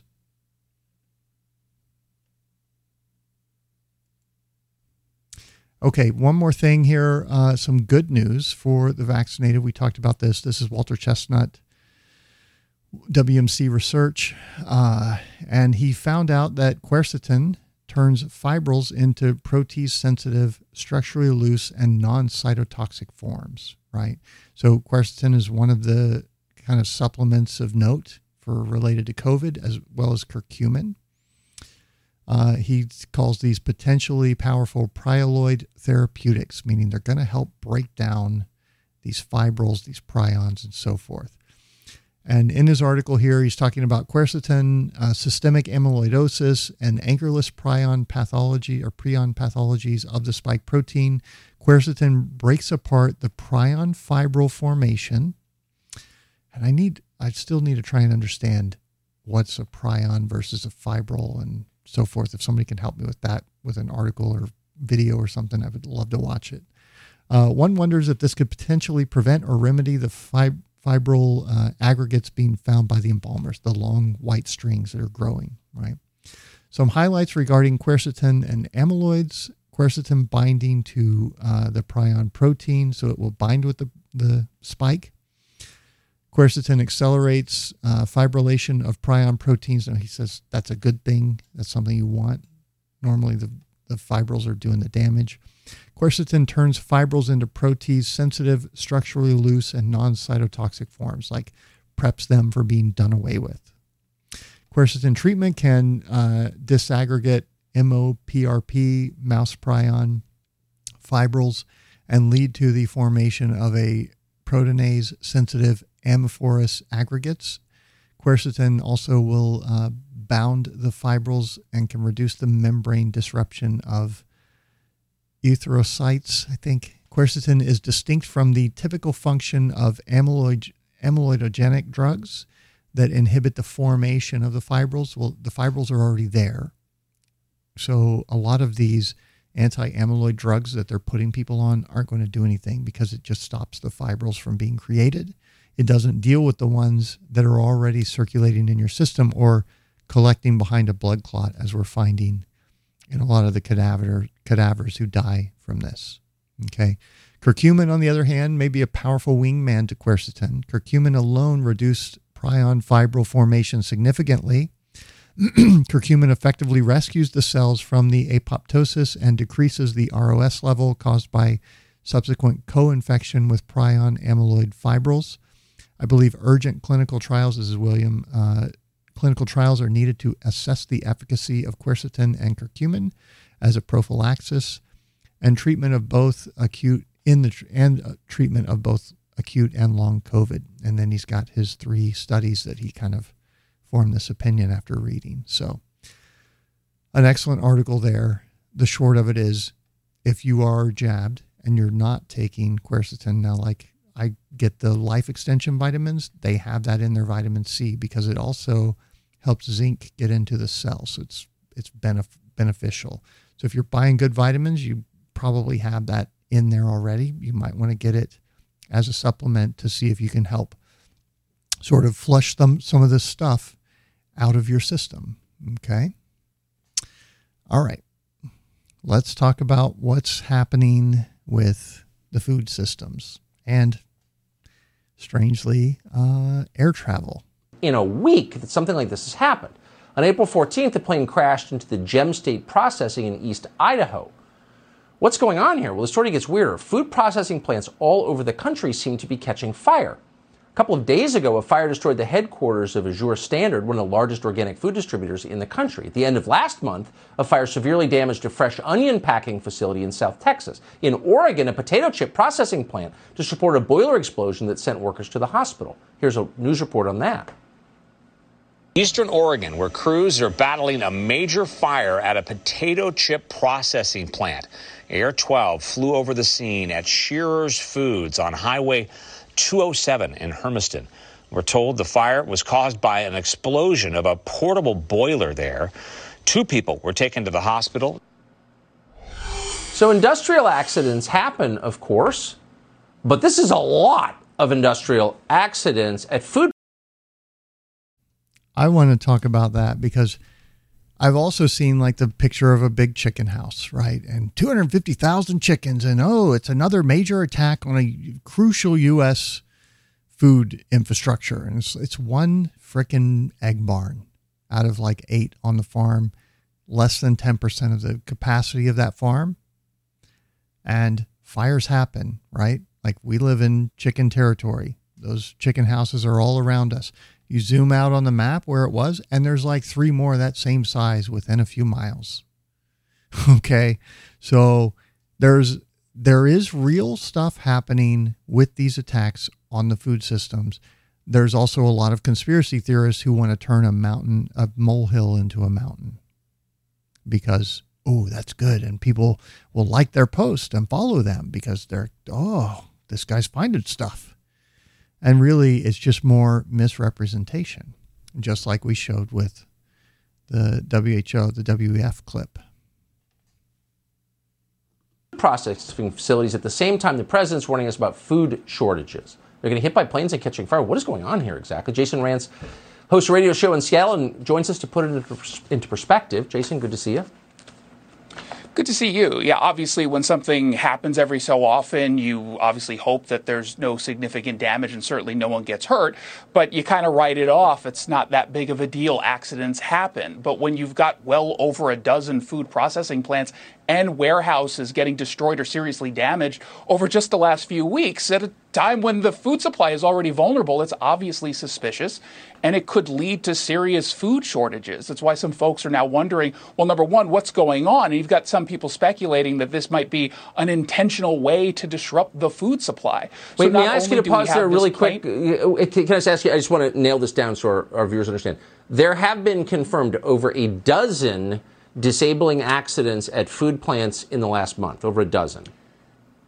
Absolutely. And we're talking about some really significant plants. The Taylor Farms facility in Salinas, California was completely destroyed by a fire last week. We've had two major potato processing plants in Belfast, Maine and Warden, Washington that were completely gutted, which is happening at a time where we already have a potato shortage globally. You were And another thing to consider here because of these lockdowns, because of these shutdowns, there's guarantee you maintenance that should have gotten done that's not been getting done, things that have been overlooked. Now they're short staffed because all the people are out that have been vaccinated. A lot of them are out sick and unable to work and get their jobs done like normal. So there's a lot of corners being cut. And this is the kind of thing that happens in these facilities when you start doing that. Okay. So that's contributing as well. Are we under attack? Um, is this sabotage? Perhaps. I think some of them definitely are, others definitely not. And the Twitterverse, the inclination is to throw it all, it's definitely all intentional, right? And I, I think that's just short sighted talking about the onion supply at that Rio Fresh. But it's not just produce plants. Last month, there was a fire that took out a Nestle uh, food plant out in Jonesboro, Arkansas, and that's impacting frozen food brands like Hot Pockets or Stouffer's, which maybe you might buy if you can't get fresh food from a warehouse that just exploded. And that Shearer's food facility you just mentioned in the open, I mean, that's the only West Coast facility that they operate. So there is some significant concern, of course, that this is going to impact the supply chain. Now, to be yep. clear, the timing is very suspicious. It's obviously concerning. Police are saying that these fires are due to faulty issues with equipment, so they're not saying that this was intentional. Either way, it's obviously going to have some significant, you know, implications in us getting our food. Yeah, I mean, an hour ago, a plane crashed into a General Mills facility. We'd already planned this segment. I'm, I'm sorry. I, I'm sorry. The onus is on people who think that's a conspiracy theory to explain what is going on. What are the odds of that? I have no idea. Jason Rantz, I appreciate. So, anyway, another thing that happened bunch of dead cows, 10,000 cows die in Kansas. They're on a feedlot. They're all black Angus. And they've got them lined up to go to the rendering plant, probably. And they had, I've seen two reports. I've seen 40 degrees Celsius, which is 120, but they're saying it was 105 that day. And all of these cows died. Now, I wanted more. Uh, and again, the conspiracy crowd immediately jumps to, well, oh, they've been poisoned. There's, and here's uh, Jicky the mouse saying this is not true and cannot be true. Note the abdominal dissension and posture of the cows. They're kind of bloated and sticking out. Um, black herds mean you can't see the anthrax bulbous. Cattle farmers know what's going on here. And here's Kevin McKernan who I ref- we referenced earlier, says, I think we probably need to look no further than this. And he's got a link to this Kansas State uh, National Bio Agro Defense 1. billion, 1.6, I think, billion dollar uh, bio agriculture, bio warfare lab that they're building for, you know, defensive purposes to defend America's food supply, of course. and so he's sort of inclined to think they dropped some kind of bioweapon on them.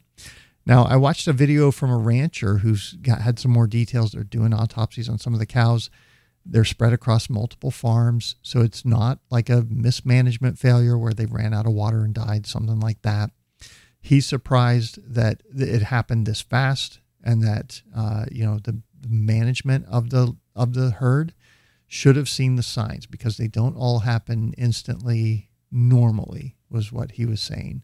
Uh, and he's wondering could it be uh, somebody poisoned them, somebody dropped something on them, who knows? You know, maybe there's a. Um, oh, let me see if I can find it. I think it's. Yeah, there was this one. Now, take No idea who this is, but this is circulating on the internet where someone's suggesting I was out checking my calf that night before and saw particles of something falling from the sky and a weird smell in the air. I could hear the planes flying over my head. My theory is the lab north of you is experimenting killing off the cattle. Also, my cow seems to be producing less milk after that, also. Now, is this a real farmer? I, it, I don't know. Maybe. It's, it's not reliable evidence by any means, in my opinion. Okay. Uh, now, I reached out to one of these groups. this is the one that Matthew brought me into. And Mattias talks about you have these, uh, or he's going to talk about, I think, these small groups that are sort of banding together. And one of the important things is they allow people to disagree and have their own opinion and so forth. So I reached out and I said, Hey, did you guys see this? What do you think about it? And this was, I got two comments from this lady. Now she works in ag, knows what she's talking about, is a scientist. Uh, and she says, I'll ask my rancher ag expert friend about these. He told me the extreme heat change and lack of night cooling and this breed of cattle and the stage of their growth, almost ready to go to butcher, was the actual reason for the deaths. This breed is not all that heat tolerant. Uh, they get very rich food from the last few weeks, which adds to the stress of their bodies. They're trying to fatten them up for harvest or for slaughter. Uh, adds to the stress of their bodies trying to cool off, and they are black, absorbing heat from the sun. The night before the deaths, the temps did not dip much at all. He also stated that the, that it is not something new. It happened in 2017 and a few uh, other times before then. By the way, he is a wide awake person. I'll share and get his thoughts. And here's what he came back with, or she, I think. The temp change was extreme and fast and contributed, from what I understand, the temp humidity change came on very fast and over a weekend. Keep in mind those big feedlot ops are corporate ops. Management makes the call, and management is at home on the weekends, also in terms of how quickly it happened. Weather had been mild. Mild weather means you can feed richer feed, food uh, to those cattle and finish out sooner. If the cattle got that richer food for several days and the weather changed to extreme heat and humidity before those cattle had completely processed that rich food, at a minimum, they would get sick. Even if the feed got changed to less rich hay as the heat wave hit. Y'all know I was an ag science major, right? And this is the person posting that saying that. Anyways, I have watched most of the video Sam posted. The guy is really a good hypothesis. This is the rancher guy video that they're referencing. Like everything these days, it is possible that we will never actually know the truth. He kind of speculates was it a bioweapon? Was it a poisoning? Are they experimenting? Is it, you know, connected to this biolab? Or will we figure it out and be the minority that is sidelined? We know the drill, right? So there you go. I don't I don't know. I don't know. I, it's is it unusual? Yes. Is it unheard of? No. Could it be explained? Possibly. Could it be nefarious? Possibly. So, all right. That's the cows. Let's see. And there's the research facility.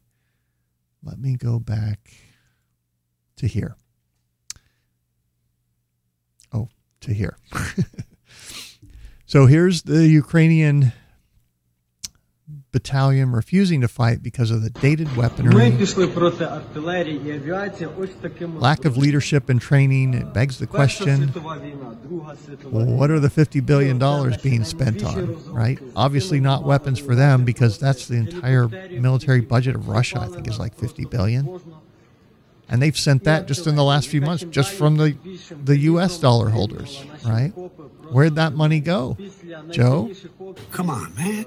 We must remember. Yeah? It's hard sometimes to remember. I guess. It's just, it's just a scam. They're robbing us blind and leaving you poor. Okay.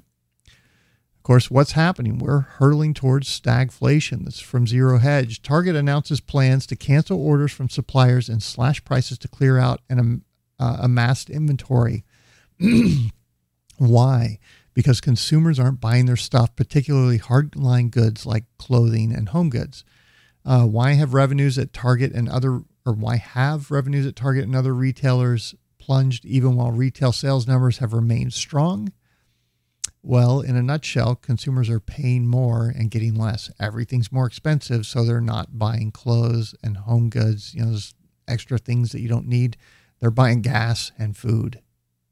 Okay. And so what's happened? Uh, we've seen this huge inventory build up, and I've talked to you guys through this process as it's a grind down. We the tide comes in, leaves a bunch of crap on the beach. The tide goes out, get out there and pick the beach over, right? And the first time that was the Hertz rental cars when they had to liquidate their fleet because of the lockdowns. And some people got BMWs 30, you know, with 4,000 miles, $30,000 under MSRP. And the second time was when people lost their uh, slaughter appointments for, for their hogs. And they let people come out slaughter their own pig. You had to process it. You had to be willing to do some work and bring some coolers and ice and so forth. But there's several listeners in my audience who went out and bought freezers before they disappeared off the market and filled them up with meat from a local farmer and they are so grateful that they did because that's what they've been eating. It has isolated them from all these price increases now eventually they'll have to hit it but that's why I'm reading this story so that you guys will know we're about to have another wave. And it's going to be the liquidation of all this built up inventory. Now, some people think commodity prices are going to crash. And, you know, I've told you guys, you know, be in cash, physical cash that you have access to because, you know, they might do some kind of um, capital controls on the banking system. The banking system might go down, credit cards don't work. And you're trying to get gas and you don't have this, you're not going to get gas. Simple as that. Um, but I think there's going to be sort of a buying opportunity, and I can see the case for it prices going back up after the inventory runs out because of the supply disruptions and so forth, and uh, things being scarce, and you know an abundance of this thing when the when the shipment shows up, and then it's all gone, and then you can't find it for a while, and then another shipment comes in, but much less regular than what we experience today is kind of the world that I see us going into. Uh, and I think if there are things along these lines that you want to buy, it's about to be on sale in the next few months because it's it costs money for these stores to hold this excess inventory and they will just liquidate it. American consumers are straining under rising prices to make ends meet. They are turning to credit cards and depleting savings. Consumer debt has risen to record levels while the savings rate has plunged to the lowest since 2008.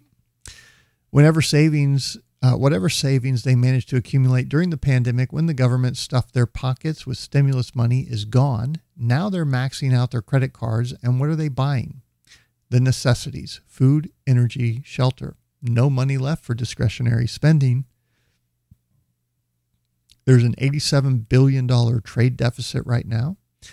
Uh, decades of artificially low rates have incentivized speculation and consumption and disincentivized savings, the key to capital accumulation. That's something Peter Schiff talks a lot about and I think makes great points there. As a result, there's not been enough investment in plants and equipment to actually produce things. It's all speculation, right? Everybody wants to get rich quick, quick on crypto or whatever or that, you know, buy a house. It's a great investment, right? A little over a month ago, when mortgage rates were still only 5%, we shared several devastating anecdotes from real estate agents and industry execs who validated our worst fears U.S. housing was imploding fast. This week, when things have gone from worse to catastrophic because with 30 year mortgage rates soaring at the fastest pace on record to above 6% now, on levels last seen just before the housing bust in uh, 2008.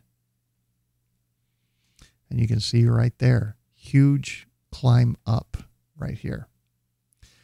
What's happening to uh, mortgage rates? Well, they're up $800 on average in the past six months to 2500 If that's a third of your income, that means you're making $80,000 a year to buy the average house. You know how many people out there don't make $80,000 a year? And are priced out of the housing market.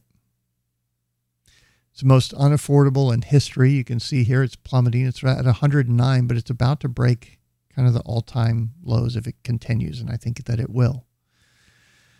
New sales are plummeting back to uh, 2019 before the pandemic. And this is a really good one here. So, kind of uh, down here under the red homebuyer sentiment, the H, if you go straight up from that, that's where the whole housing collapse happened. And you can see if you go back, oh, let me do it this way. Yeah, that's easier.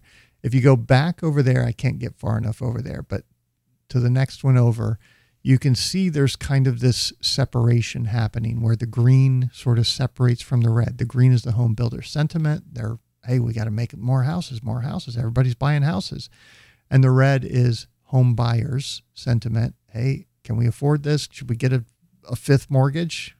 0% interest because the housing market's only going to go up. That started to turn. There was a gap there. And then they they ended up inverting and you know taking back off again because the government came in and started pumping money out again and letting the fraud continue. Well, look at the gap now. It is orders of magnitude higher between sentiment uh, of home builders versus home buyers. And that means I think the correction is going to be massive. And of course, that's showing up right here. This uh, blue bar. So you've got the gray line, the, the teal blue line, and the red line. That's 2020, 2021, and 2022. And this graph is showing us the percentage of listings that had a price drop. Okay. And it has been around the 2%, kind of went up a couple years back to 3 4%. Right now, it's climbed in the, just the last month from, no, last three months from about 2.5% to to 5.5 percent, 5.6 percent. There's the mortgage payments again. Uh, home buyer demand is dropping because well people can't afford it. It's down 14% year over year.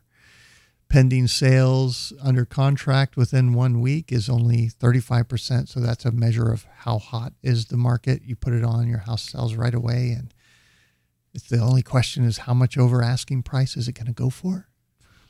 My brother's house, that was 150 grand. Crazy. And here you can see um, home buyer competition. So these are uh, properties that received how many offers did you receive? I think was, was one of the measures. Let me see. That faced competition. So it it peaked back in May of 2021 at 68.8% of the offers had competing bids for a house, and now it's back down to 57%. And back in 2020, it was 30%, right? So the housing market is collapsing. And you guys know, longtime listeners will know, this is what I've been talking about for. oh, hang on. I think I just broke something. Oh. Okay. Am I? Yeah, we're good. Sorry about that. Um, I've talked about the housing market's going to collapse. Now, we thought crypto would be up by now. That didn't happen. And the plan was take all the crypto riches, buy property, and then, you know, ride the cycle, right? It's happening. I think the crypto boom is coming for XRP eventually uh, as we go through this process. But here's the housing market collapsing. And I think there's going to be so much demand destruction that we're going to see prices come down. And this is where being in dollars right now, having physical on hand in case of disruption, having silver because that's part of the that's sort of the midterm solution in my mind anyway is very important. That's physical silver in your possession. And then having crypto for the long term. And that silver i, I think it could go down. I mean i watched a, a show with um, with Joe and Woo Woo Dude and uh, Jean Pierre, and they were talking about single digit silver, is what some of their psychics and spirit guides and stuff were telling them. But that's on paper, that's in SLV. That's to clear out their debt and get away with what they've done. I don't think physical is going to be available at single digit prices, right? And if you try and sell out to get back in, you may not be able to get back in. Something to think about. Okay. Uh, so anyway, those are still my three things. And again, if you've been kind of sitting on some cash, your everything's about to be on sale. Of course, when we transition transition to silver, I think it's going to be going to be because of this right here. This is looking at the inflation rate. This is shadow stats. I mentioned them quite often. And you can see the blue line is the 1980 methodology before they changed it. The red line is the new one that's showing, you know, 6.8% inflation. And Brittany is uh, saying here food is up 15%, gas is up 30%, rent's up 50%. How is our inflation 6.5%? and somebody's responding, pointing out, here's the real inflation rate. And right now, measured as per 1980, we're at like 17, 18%. Or, yeah, 17, 18%, somewhere right in there. Hyperinflation starts at 14%. So it's been flirted with during the financial reset and back in 1980. And I think we'll see the dollar inflate, hyperinflate, because it's losing demand as BRICS and Russia and China you know, this whole thing with the war with Ukraine, the reason they tried to sell this and make it so important, they were trying to get Russia under control, and uh, it's backfired. Russia has gone out and made deals with China. They've made deals with India. They've cut off Europe. Europe's screwed. That's why prices are going up for them. And Russia's doing just fine. And it's because of all of these manipulations and controls and things happening to the dollar. You remember two, three years ago when we were playing Putin's speeches about I love our allies, the Americans, but they have so many unfunded liabilities and their spending is not under control, and we've got to get out from under the dollar. Well, guess what? They've been acting on that. A lot of other countries have. They want to get out from under this system of control because it's it's operating at their expense, not to their benefit. So, this is where I could see things getting more expensive after they crash. We'll we'll see. It may not play out that way. All right. Let's go. Um, let's go back to here. What's important is bodily autonomy, the same right men have always had. We just want equal rights. The right to govern our own bodies. Oh, this sounds great, right? This is a man on the street interview at this March for Abortion in Washington, D.C., and he's asking people, do you support, uh, you know, bodily autonomy, your right to choose what goes in your body? Just like men have always had. It's that simple. Do you support the right for people to not get the COVID vaccine? It's irrelevant. Uh, right? My body, my choice. It's not irrelevant. Yeah, but one saves lives. You're right. It's One's not irrelevant. One of them is going to be in a pandemic state, right? A state of emergency, which we all know laws change during a state of emergency. Do you agree?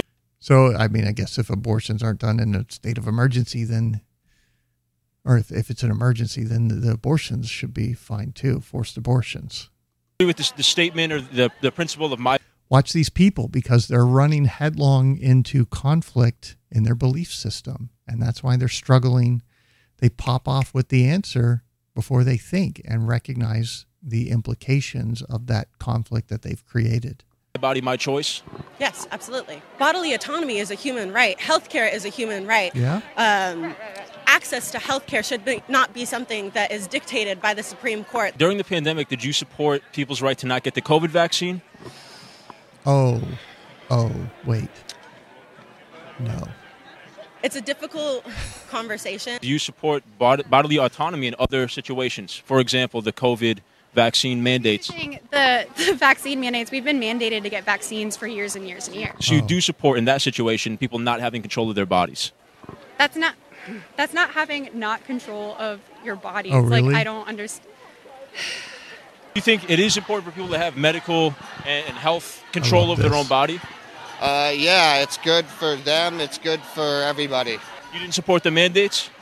I did. I do support the mandates. Yeah. Isn't that mandate that people have to get the vaccine so they don't have control over their own body? Uh, vaccinations are good for people. But in that case, you don't have control, right? If there's a mandate, No, they don't have to get it. They just uh, just can't go anywhere or do anything, right? they just Get a can't job. have a job. You don't have a right to a job. Everybody should have a right to do what they want with their bodies. Do you support the pe- people's right to choose not to get the COVID vaccine? um, I'm not doing that. Oh, yeah. No, I don't want to. I don't want to talk about that conflict of interest. People aren't thinking. And I want to give you another example of something that happened here in Dallas in the uh, gay part of town, Cedar Springs. They put on a drag show for kids, and a bunch of people came out to attack this event and antagonize the people who showed up. I only have one question. Why do you want to put an axe wound in between your son's legs? This is John Doyle, total douchebag, chewing his gum, got all of his buddies, he's in his sunglasses, and they're in their MAGA hats and everything else. Walking up to parents with kids saying, Why do you want to put an axe wound in your between your son's legs? That's the point. That's the point. They're saying there's kids here, and then the groupthink engages, and that's the point. We're saving the kids. We're here to. This is for the betterment of society, right? Y'all need to go. Let us in and get tickets. You're not making America great. You need to Yes, we are. What do you mean? You're making America worse. You're bringing your children You need to go. to this event. You need to go now. You are literally. Someone better call We'll pray for you, CPS sweetie. y'all.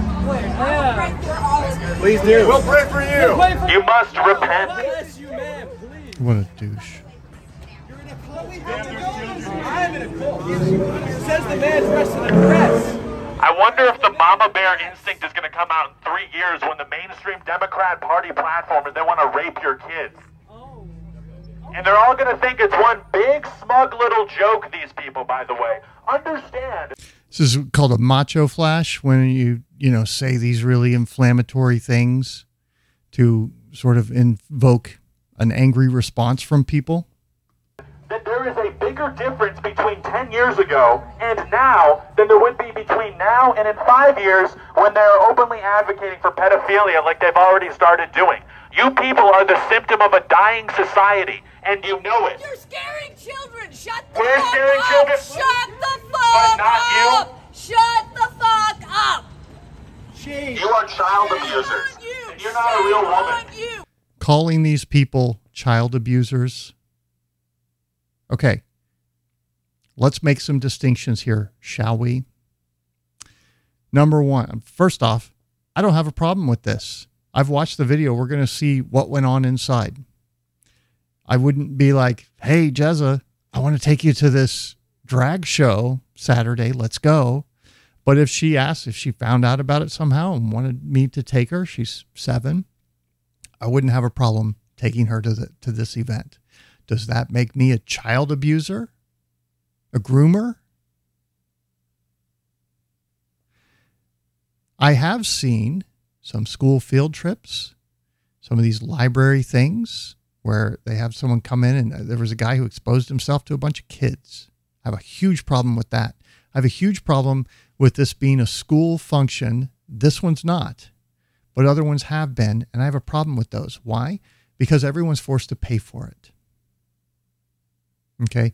Nobody was forced to pay for this. It was a private event at a private bar, organized for kids. It's not like it's happening on a Saturday night with a bunch of drunk people around and kids there.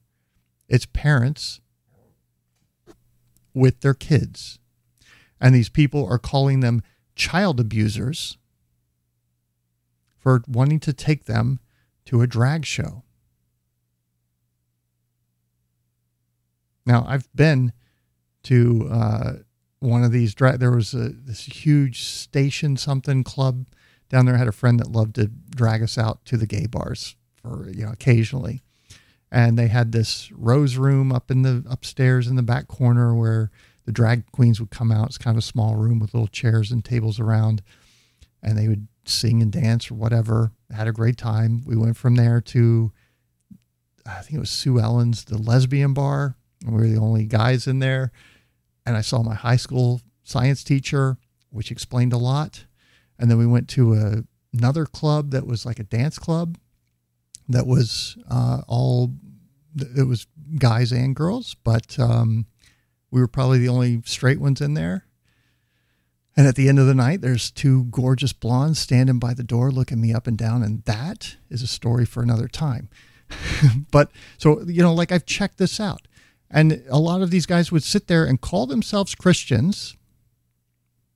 And here they are attacking the people they're trying to reach with their message of love and compassion, obviously, by calling them child abusers and molesters.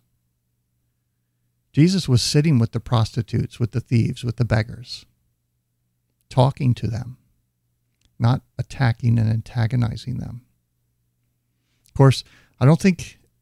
Let's finish this. Shame on you! Shame on you! Shame on you! Shame on you! Shame on you! Shame on you! Your children should be home. Your kids aren't actually gay, you've just groomed them. Oh, okay. So if I take my daughter to one of these events, you get to tell me how I raise my daughter? Do I get to tell you how you raise your daughter? Is that how this works? John, guy's a t- complete douchebag. Of course, this is probably fine, right? don't like the happy. Little girls of all ages take part.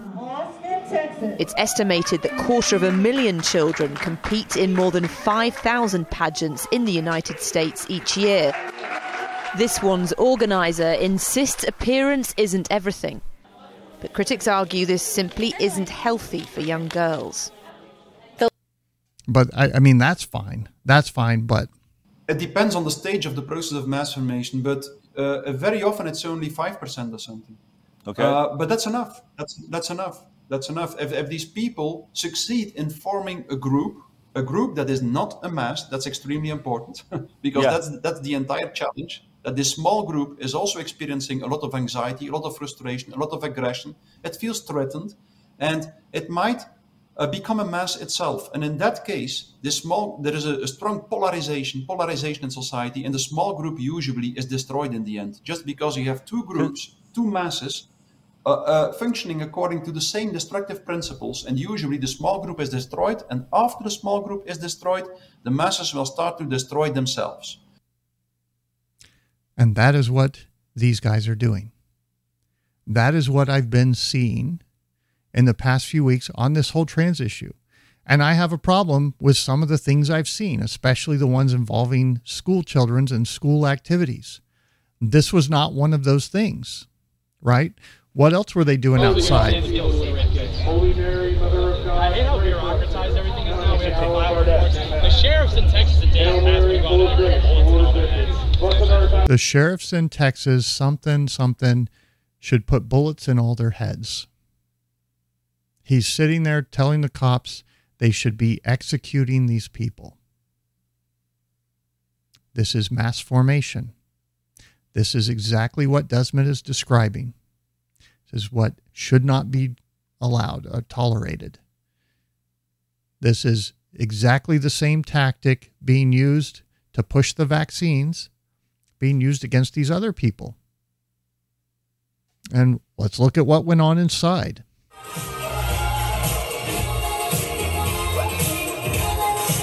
Now, the thing that I find most offensive about this first clip is that these two parents have their infants in there, and I don't see any ear protection. The music's loud, and you got to protect the ears of the infants. Outside of that, there's a woman in, uh, well, a man in a, a tight fitting outfit, high heel boots, and like, uh, I guess, fishnet or something, leggings, dancing around.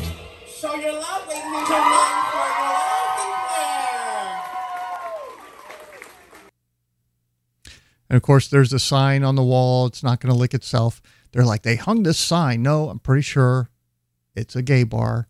They had the sign up there. Maybe they should have turned it off. I don't know. Covered it up, whatever. It was there. It was on. This was their the, these parents' decision to take their kids there, and it doesn't make them groomers or pedophiles because they did that.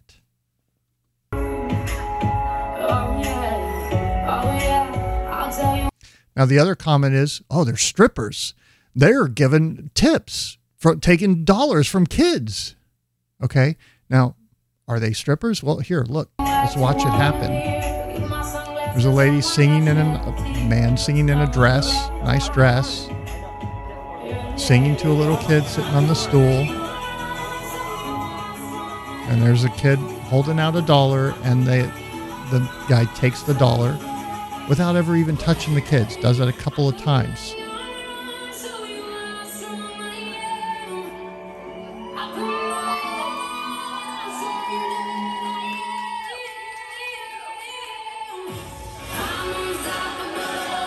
Yeah. No stripping going on here. And this is Carrie Cassidy, I think, that gets kicked out there. Not strippers. I didn't see anyone taking clothes off in front of these kids. But that's what they were accused of and compared to. It's simply not true. You give a dollar to a stripper and you get boobies in your face, which is kind of nice, and you like tuck it in the G string usually. That's not happening here. They're taking it from their hand. Why do they have to demonize these people? It's because they're creating their own mass formation against them, right? Because, well, these are men in dresses and they're playing loud music and uh, taking money and, uh, you know, teaching kids before they're too old to know better for themselves. But here, it's fine when the Catholic Church does it. Of course, here's the most provocative one. Guy does the splits, and is kind of dancing, doing some like looks like drill team moves.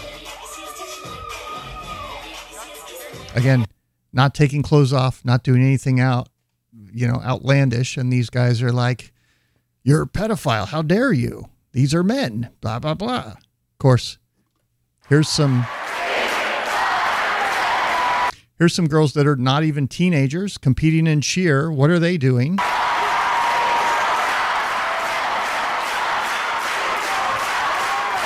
They're rolling around on the mat doing sexually suggestive positions, shaking their coochie to the audience, spreading their legs, and flashing their you know what. but this is fine. I guess if there was, you know, a man dressed in a cheerleading outfit, then everybody would be child abusers or whatever these guys said. Of course, here's what happened in the parking lot afterwards. For little children, do you like dancing for little children? You don't think that's disgusting? This is Alex Stein, and I think his behavior here is absolutely reprehensible. And I hope he gets fucking sued for what he does here. Dancing around for little children? Away from me. Don't you think that's disgusting? I need you to You don't think get the fuck think- away. Hey, well, you can't just touch me. You don't think Hey, that's you can't do- touch me. You don't Your think mom's that's a bitch. disgusting? Go You don't think that's disgusting? Dancing for little children.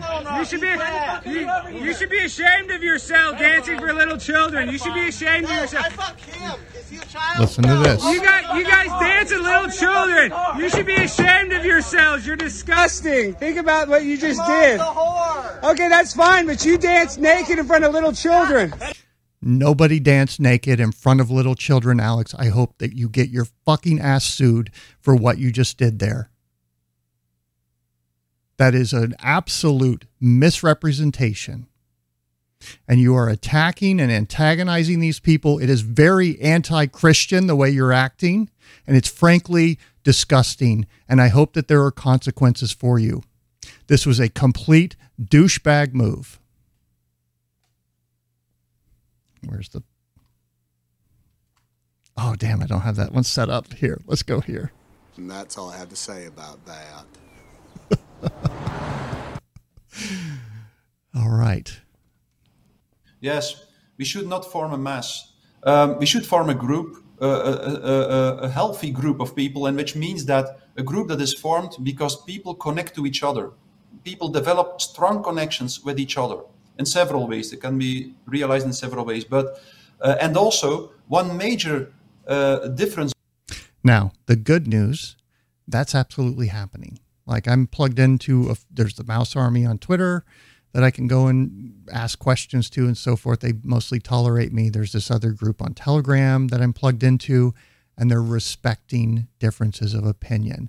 What we're doing is moving away further and further away from the individual having rights to the collective having rights. And by the way, the government's going to define what the collective wants for everyone because it's in the best interest of us all, of course, if they get to decide what's best for you.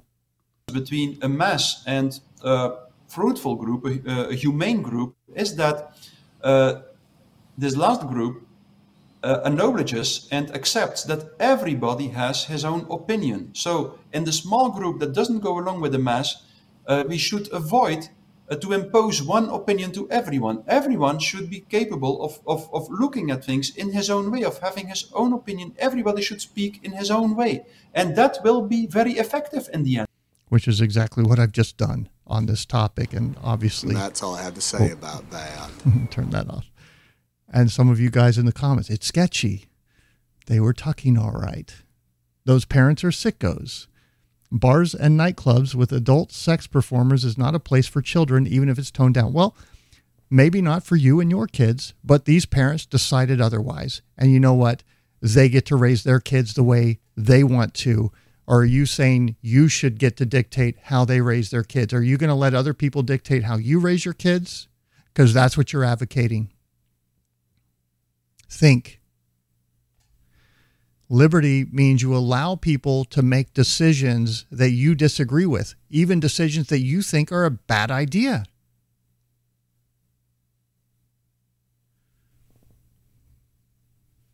It will be very effective. That's so important, yeah.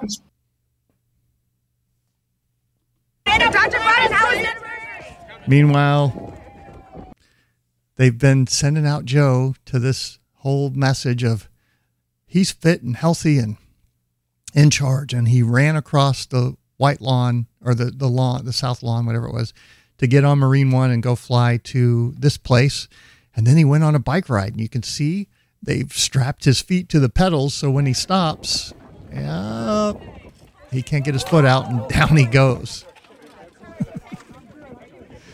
So, what was meant to portray the idea that Biden's strong and fit and healthy turns into elder abuse, basically. And the this is just so perfect, such a perfect analogy for what is happening to the country, right? Here's Powell. So the international financial and monetary system that emerged after World War II has been defined by the centrality of the dollar. It's the world's reserve currency and the most widely used for payments and investments. This is like a comedian getting up on stage and telling you, listen, guys, I'm very funny. So you're going to laugh at all my jokes. They're going to be great rather than just, you know, telling you jokes and making you laugh. If you're the king, you don't need to tell everybody that you're the king, but yet here he is. That's exactly what this whole speech is. As outlined in recent work by Federal Reserve Board staff, this global preeminence has been supported by the depth and liquidity of U.S. financial markets, the size and strength of the U.S. economy, its stability and openness to trade and capital flows, and international trust in U.S. institutions and the rule of law. And International institutions and the rule of law. We are the big kid on the block, and don't you forget it. The dollar's international role holds multiple benefits. For the United States, it lowers transaction fees and borrowing costs for U.S. households, businesses, and the government. Mm-hmm. It's good to be king, right? We get all the benefits of being the global reserve currency because there's all that utility outside of the U.S. that these other countries don't have. Its ubiquity helps contain uncertainty and, relatedly, the cost of hedging for domestic households and businesses. For foreign economies, the wide use of the dollar allows borrowers to have access to a broad pool of lenders and investors. Of course, what's crypto about to do when it comes in?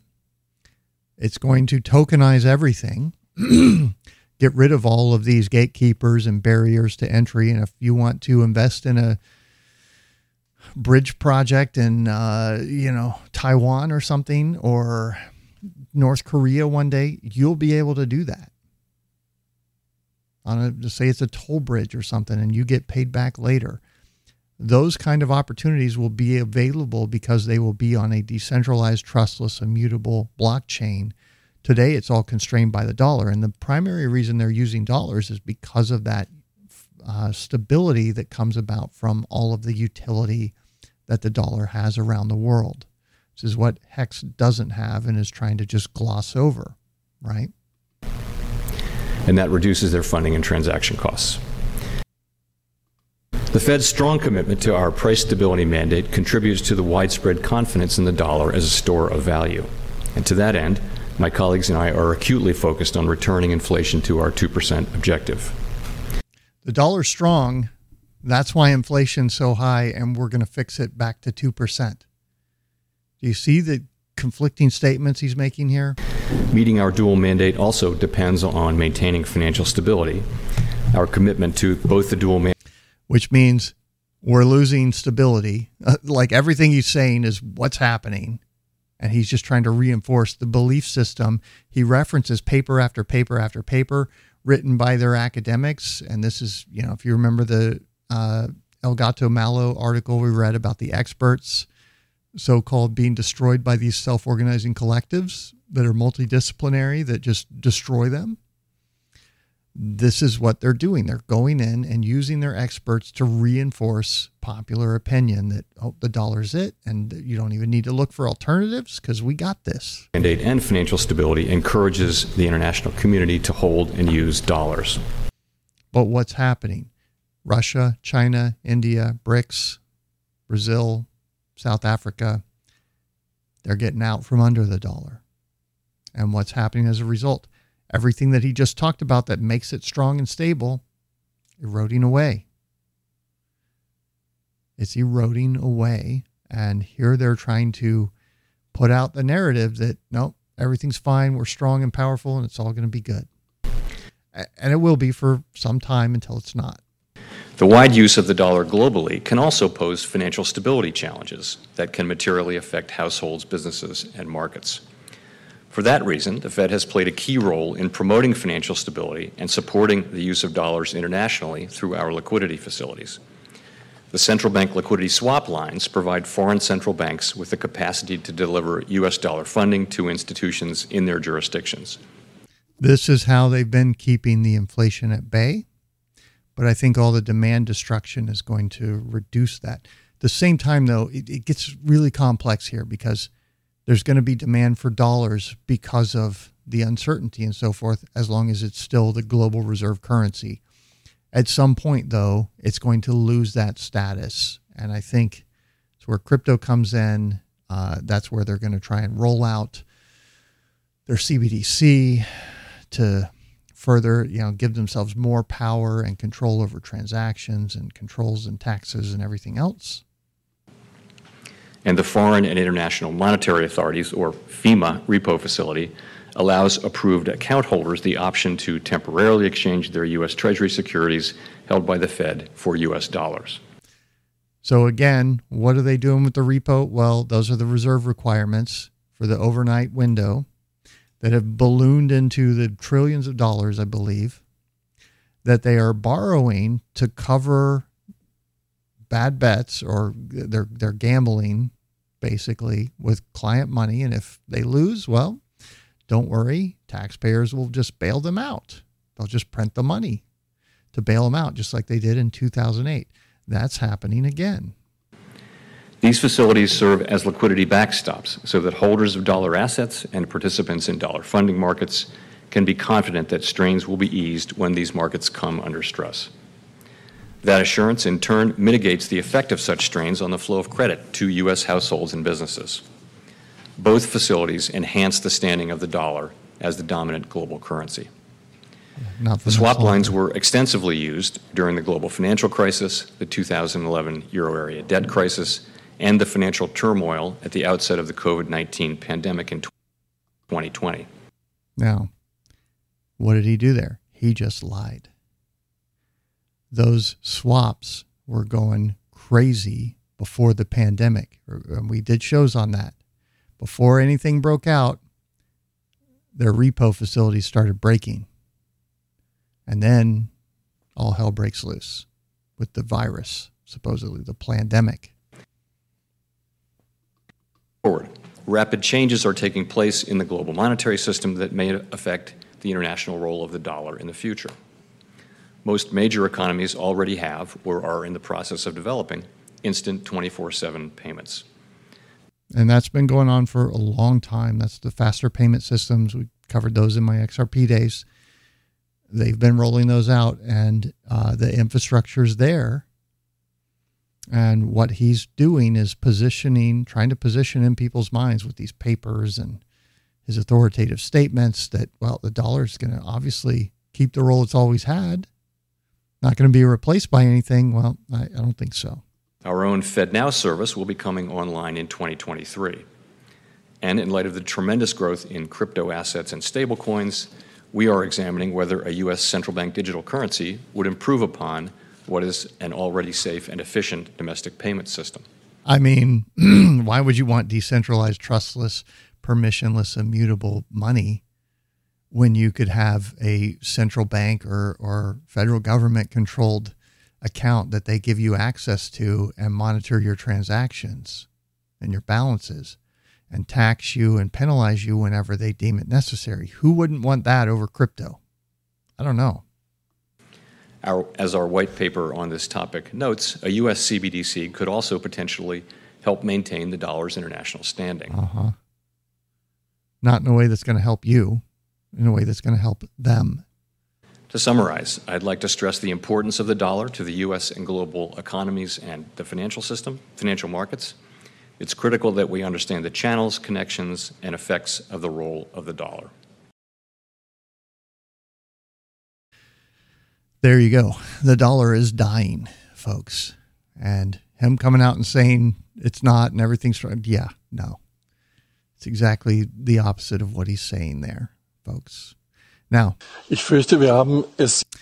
This is, I'm not sure where this is from, but it says some interesting things about Ukraine and kind of the narrative dying. And I want you guys, I'm going to translate it here, turn it down, and play it. And he says, I'm now, this, there's four newscasters sitting at a desk. One of them's primarily talking. And early on in the clip, he's like doing this in his chair, moving all around. He's very uncomfortable bringing this, broaching this subject. And he's saying, I'm afraid we are now faced with a situation where we have to face an uncomfortable truth. Jetzt mit einer Lage zu tun, wo wir uns eine unangenehme Wahrheit eingestehen müssen. Die heißt, and that is that Russia has won this war. Now, our chancellor is working with this language template Russia must not win this war, Ukraine must win. I'm just wondering where this is heading politically because, in fact, Russia has practically conquered Donbass. And it's just a matter of a few days. The area gains are huge and they're about as big as Holland and Belgium put together. The land connection to Crimea is there. Um, that means how is Russia supposed to lose this war now? Ukraine does not have the strength, even with the weapons we can still deliver. Of course, they delivered a bunch and then Russia hit it with a, the warehouse with a missile strike and blew them all up. That was your money going up in literal smoke and fire and flames. And Russia is also winning the international game. The Chinese have just jumped uh, jumped on China or Russia. The Indians are doing business like never before with Russia. Important emerging countries like Brazil and South Africa. This is BRICS that he's describing. And the federal chancellor has has a trip to South Africa. He was embarrassed on the open stage. They don't want sanctions. They don't want to even talk about a war of aggression. That means we have also lost the international struggle for the majority, and I'm afraid we have to admit that. And because I assume that Marcon, Marcoons, I guess this is a French initiative that uh, we cannot win this war. We have to end it as quickly as possible. And that is also a great value to that start a diplomatic initiative. That's what I actually expect from our federal government, precisely because it was so reluctant to keep the channels to Moscow open. Berlin actually has to present a peace plan, and I hope that the trip to Kiev will result in him doing so. So, there you go. The narrative is dying. They're losing control. Things are about to get really messy, folks. And of course, what's happening on the other side of this coin? This is a documentary by this guy right here, Roger James Hamilton. I'm actually just going to play it all because it is freaking excellent. Um, and let's do that. What if I told you there is a robot that controls more wealth than any country on earth? A robot so powerful that in the last 10 years, it has quietly created the biggest company in the world. This is the. Now, Westworld Season 3, spoiler alerts a little bit here. Not too bad. But of course, they have this big computer that's the AI. And what did they do? They used it to manipulate the markets and make themselves the richest men on earth and then they started using that to control the governments and manipulate society. Story of a robot called Aladdin. It's Wall Street's best kept secret and it's gobbling up every asset class across every industry. Aladdin now controls $21 trillion of our global economy. To put that in perspective, that's more than the $20 trillion GDP of the US or the $15 trillion GDP of the entire European Union. The New Statesman wrote the total physical cash of all 7 billion people and every company, bank vault, wallet, and piggy bank in the world is around $5 trillion. Aladdin has grown into a system responsible for more than four times the value of all the money in the world. This one robot directs the actions of the US Federal Reserve, almost every major bank and investment fund on Wall Street, and over 17,000 traders. It controls half of all ETFs, 17% of the bond market, 10% of the global stock market, and carries out a quarter of a million trades every day and billions of forecasts every week. Year after year, it hoovers up trillions of data points on every market, every company, every asset, and now even each of us, what we buy, sell, and say, so that it knows what to buy and what to sell far better than any human being. Every major bank, company, and investment fund has come to rely on Aladdin and its all powerful AI and algorithms to beat the market. And if they didn't, they've collapsed and failed in Aladdin's wake. And you know what the craziest part of this story is? This robot is just getting started. So, where did Aladdin come from and how did it get so powerful? Aladdin is the brainchild of Larry Fink, the founder of BlackRock, and its total dominance has made his company the biggest shadow bank in the world and the most powerful. Of course, what is he pushing now? The whole climate change. Oh, you've got to be net zero or you've got to do, you know, jump through our hoops since we're investors in your company. And how are they getting big? Well, he doesn't really go into it here, but I want you to consider they are able to use their scale to access the government and manipulate it to their benefit, tilt the table in their favor, get access to nearly free money from the Fed because they know how to game the system and use it to their advantage to grow their power, their little fiefdom. And this is just going to keep going and going and going until you own nothing and be happy. Powerful right? company on earth. The story you're about to hear is equally unbelievable and terrifying. In fact, you would think it was science fiction if it wasn't very real and happening today. This story starts in the 1980s when Larry Fink was making millions pioneering mortgage backed securities at Wall Street Bank First Boston. That's right, the same. So basically, engaging in mortgage fraud to line his pockets mortgage backed securities that caused the 2008 global financial crisis 20 years later. But back in the 80s, he was in an epic Wall Street rivalry with Lewis Ranieri at Salomon Brothers, made famous as the big swinging dick in Michael Lewis's book Liar's Poker. Back then, Larry was making millions for the bank and was on track to be First Boston's CEO. And then in 1986, an error in the back office computer models led to Larry making the wrong trades and he lost the company $100 million. The result was Larry leaving the bank as a failure with the stupid computer to blame. With that experience, Larry had just one ambition to build a super smart robot that could pick out risk and opportunity in the market and do it better than any computer or human could do. In 1988, he launched a new startup, BlackRock, with a tiny coding team to give birth to this robot. Its name, Aladdin, which stands for Asset, Liability, and Debt Derivative Investment Network. In its first 10 years, Aladdin was fed information about every asset, price movement, and risk variable in the global bond market, Larry's specialty. And in 1999, when Aladdin turned 11, Aladdin was getting so intelligent at picking losers and winners that Larry began selling access to its data to other Wall Street firms. That same year, he took BlackRock public on the New York.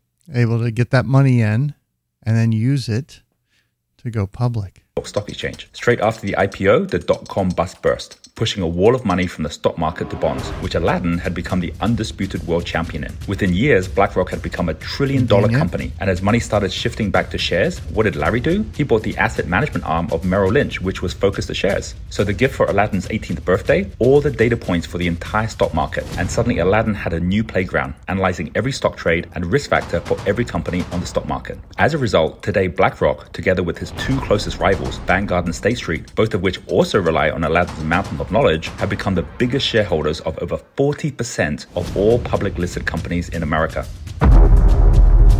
2000 These monopoly on violence systems will continue to centralize and consolidate power, money, control until they have it all.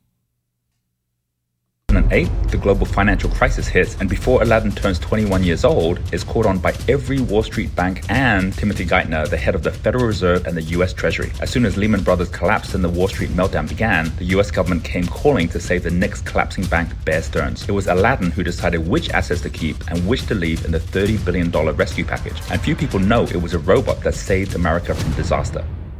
Without- I knew about that, that they went to BlackRock to tell them you know, who should get what. And like they got to decide and it benefited them. It's amazing. Uh, but I did not know that it was Aladdin, the AI, that did that. For success, the Fed, US government, and now even European and Japanese central banks began relying on Aladdin to make the calls on where the $2.5 trillion of new money they printed should go. The majority of it, bonds and funding to prop up the mortgage companies and banks.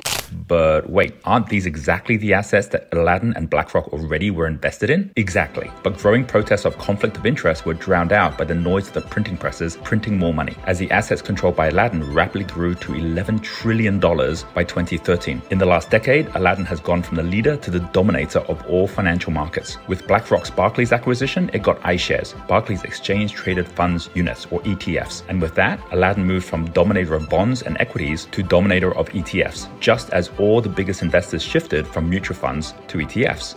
And that's when, in 2017, everything changed. On Aladdin's 29th birthday, Larry launched a top secret project at BlackRock, codenamed Monarch. It led to the firing of his fund managers and replacing their funds with Aladdin's funds.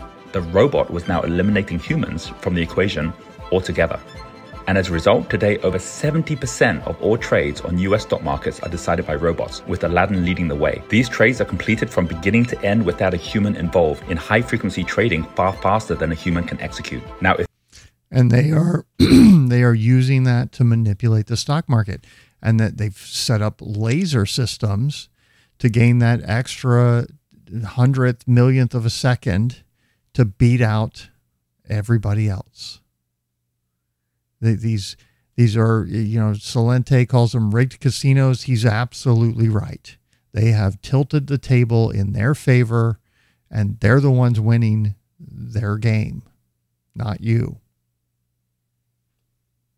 This was just a story about a robot taking over the job of Wall Street traders, you might not be so concerned unless you're one of those traders. But in the last three years, as Aladdin hit $20 trillion in assets, incredibly, it has begun to consume and control at an even faster rate. First, in 2020, as Aladdin turned 32 years old, the US government and Federal Reserve again came calling as the pandemic hit. Aladdin was again the one to guide the nation in what was now $4 trillion of newly printed money. Where did the money go this time? Inexplicably, for the first time, the Fed began buying ETFs in 2020. Well, that's a little strange. Now, are they going to BlackRock because the AI has all the, the best answers? Or because they're compromised and they don't have a choice? Because they're leveraged or blackmailed? I mean, that's that's what Westworld was all about, right? And again, the cries of conflict of interest were drowned out by the money printing. And then Aladdin revealed its endgame. Recently, BlackRock acquired eFront, which collects data on the things that you and I own, including private equity and real estate. And since then, Aladdin has consumed eFront's data on the entire global real estate market. And yep, you guess what happened next. Over the last two years, BlackRock and other funds using Aladdin's data have begun buying up single family homes where they can afford to outbid the rest of us as they have unlimited financing at hyper low interest rates. The result is home prices rising by 20% over the last two years and pushing now even big players like Zillow out of the market.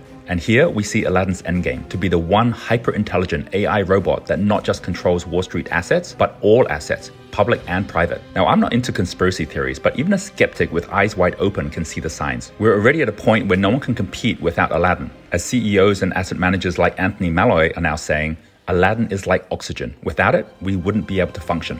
And what about government regulation? Well, Joe Biden has appointed BlackRock executive Brian Deese as head of the National Economic Council, which basically means the oversight of Aladdin and BlackRock is now the responsibility of BlackRock. And Biden has also appointed BlackRock Chief of Staff Wally Adeyemo to be Assistant Secretary of the Treasury, which means BlackRock is now the Treasury as well as the Treasury Advisor. And this story is far from over. The genie is out of the bottle and Aladdin has already reached a tipping point where one robot controls more wealth than any person or country. But as Aladdin's AI capabilities continue to grow, and with its rate of control rising by another trillion to two trillion dollars in new assets every year, it looks inevitable that Wall Street's secret weapon could end up owning everything, and we end up owning nothing. So, what do you think? Are you indifferent, surprised, angry, afraid, or have a different point of view? And if you found this interesting, if not a little alarming, before you go, do subscribe so I can keep you updated with more news on the exploits and adventures of Aladdin. And there's his channel. I thought that was just an amazing little seven minute video there. Uh, Roger James Hamilton, for those that want to check that out. That's where they're pushing us, right? And they need this totalitarian technocracy to come about in order to make it happen and we literally end up with the AI in charge of everything and the few people at the top having everything they want, all the money, all the power, all the control over all of us little people. And they take society wherever they want to want to go with it. I mean, they, they've already captured the government. I, I want to find that clip. I, I played it in a previous show where he flies in on his plane, sits down with the president, who's telling him, no, we're not going to spy on this group for you. And he's like, well, okay, that's fine. But tonight your currency markets will crash and your country will go to complete shit and they will come looking for you in the palace and I'll get that guy over there with the mustache to replace you. Look at who we have in the White House right now and tell me that shit isn't happening right now.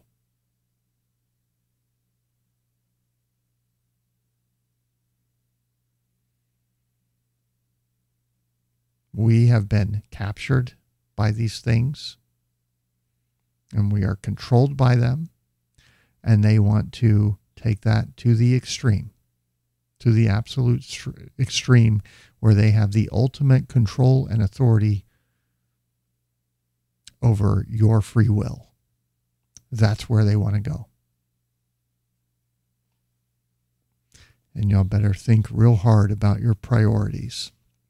The way we stop it is we speak up, speak out, and do it often to new people outside of Twitter, outside of your normal circles.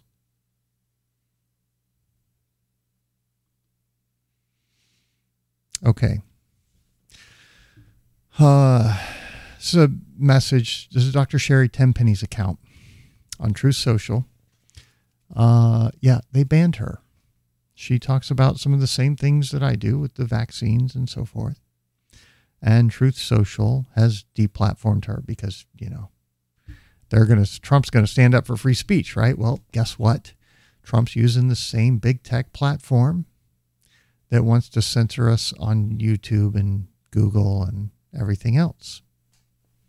And until they build their own, like Gab has, that's what you're going to get. Of course, speaking of Google, here's a file name that is uh, in violation of the terms of service nursing home. It's a document titled under the nursing home directory, LTC COVID deaths by state. And this one needs to be removed. it's restricted. Why do you think they're giving you space for free to keep all your stuff? So they can look at it and build a profile around you. You're the product.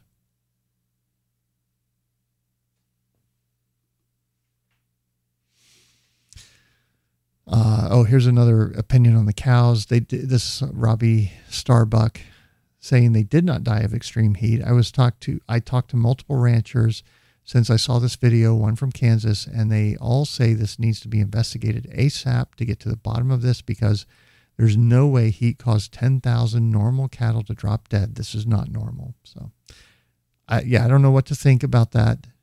I see arguments on both sides. I think we need more evidence, more data.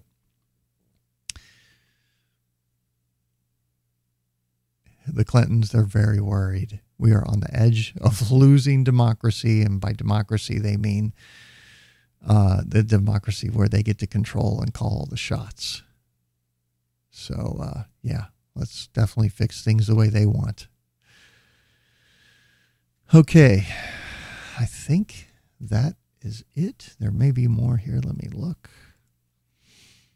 Oh, yeah, one more, one last thing. Here's the tether to US dollar chart you might have noticed there's a nice little stair step down there. What's happening? It was like in the 80 billion. Now it's 68, looks like. And it looks like they're doing just regular withdrawals from Tether, winding it down. And I talk about this game of musical chairs, right? So they have all of this tether that they've taken corporate paper for and that they've used money to go invest in Chinese bonds and that they've put in suitcases and given to CFOs who get picked up by the Department of Justice. And so at some point, this thing goes down and down and down. And what are they having to do? They're having to go redeem that paper. The only problem is that paper is not backed 100% anymore because the market's turned down. Now it's, I don't know, is it 40%? Is it 20%? Is it 80%? I don't know, but eventually it's going to run out. And then there's no more chairs and a bunch of people holding worthless tether. And a bunch of exchanges locked into trading with Tether. What's Binance doing? They're distancing. They're basically calling out this problem and trying to distance away from it. So the system's crashing. Things are getting very interesting. All right. I think that's it. If well, let me see here. Yeah. That's it. We covered a lot of ground. if anybody wants to jump in real quick from spaces, you can do that. Just request the mic to speak. Uh, see if there's any comments. Y'all have been pretty quiet tonight. Doesn't look like I know it's off topic, but what do you think is going to happen with Celsius depositors? Is there something going on with Simon Dixon? I don't know all the details of what's going on with Celsius. Um, I've I've followed Bitfinex quite a bit, and he seems to think that Celsius is tied in with Tether. That's one of the other things here. There's so many exchanges and crypto projects and stuff tied in with Tether, in bed with them.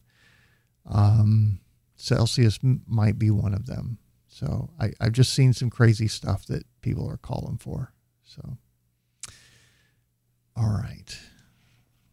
That was there. Uh, any chance that sovereign citizens are able to use 1099As being a scam or something to this area UCC law? Yeah, I, I don't know. I have no idea. Curious to see if the numbers at Vanguard, BlackRock accumulated real estate during the uh, quarter, I guess. I'm imagining they are. I mean, I think they're behind a lot of the increases in uh, the home prices because of, you know, they're going and borrowing for nothing, buying houses and turning them into rentals. So, is mass formation another name for a giant cult? No. So go um, go watch the interview that um, the Highwire did, that Del Bigtree on the Highwire did with Mattias Desmet. He goes into a lot more detail than the clips that I played, and I think you'll get a good idea. But a mass formation, it has certain components, and it's always used to bring in a totalitarian regime and to commit these. It's it's kind of like the process that happens that leads up to atrocities unfolding, right?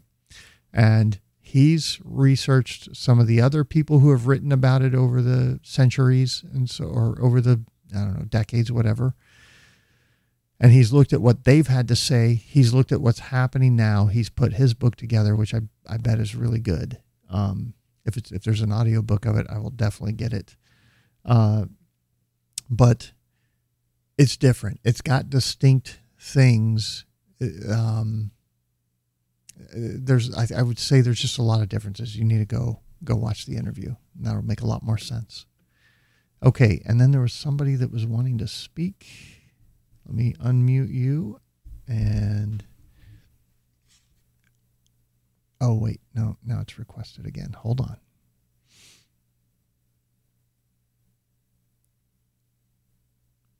Bear with me. Okay, why is it working? I'm clicking approve. There we go. Gerald, what's on your mind? Well, I just wanted to say thanks for the presentation tonight. It covered a lot of different topics in quite a bit of depth with uh, humor and grace, and uh, no small feat to uh, to put that all together. So thank you. Oh, certainly, yeah. it's um, I think there's a lot that's about to start happening rather quickly, and um, it's time to prepare for it and recognize it and see the signs and understand, kind of, on one hand the danger that we're in, and on on the other hand the opportunities that are present. And I think you know the, the whole cash, silver, crypto kind of thing is an important thing to set your set you guys up for success in down the road. And also recognizing that we need more people like me that are willing to stand up and speak out.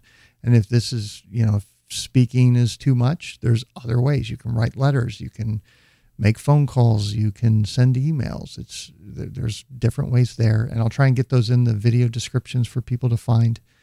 Uh, but I gave you the terms to search for as well. So I hope I hope that a lot of you guys in the audience choose to take this up and look for templates and things to, um, you know, if you don't want to write your own thing or don't have the time to do it, but you can cut and paste something and send it to to some of these people.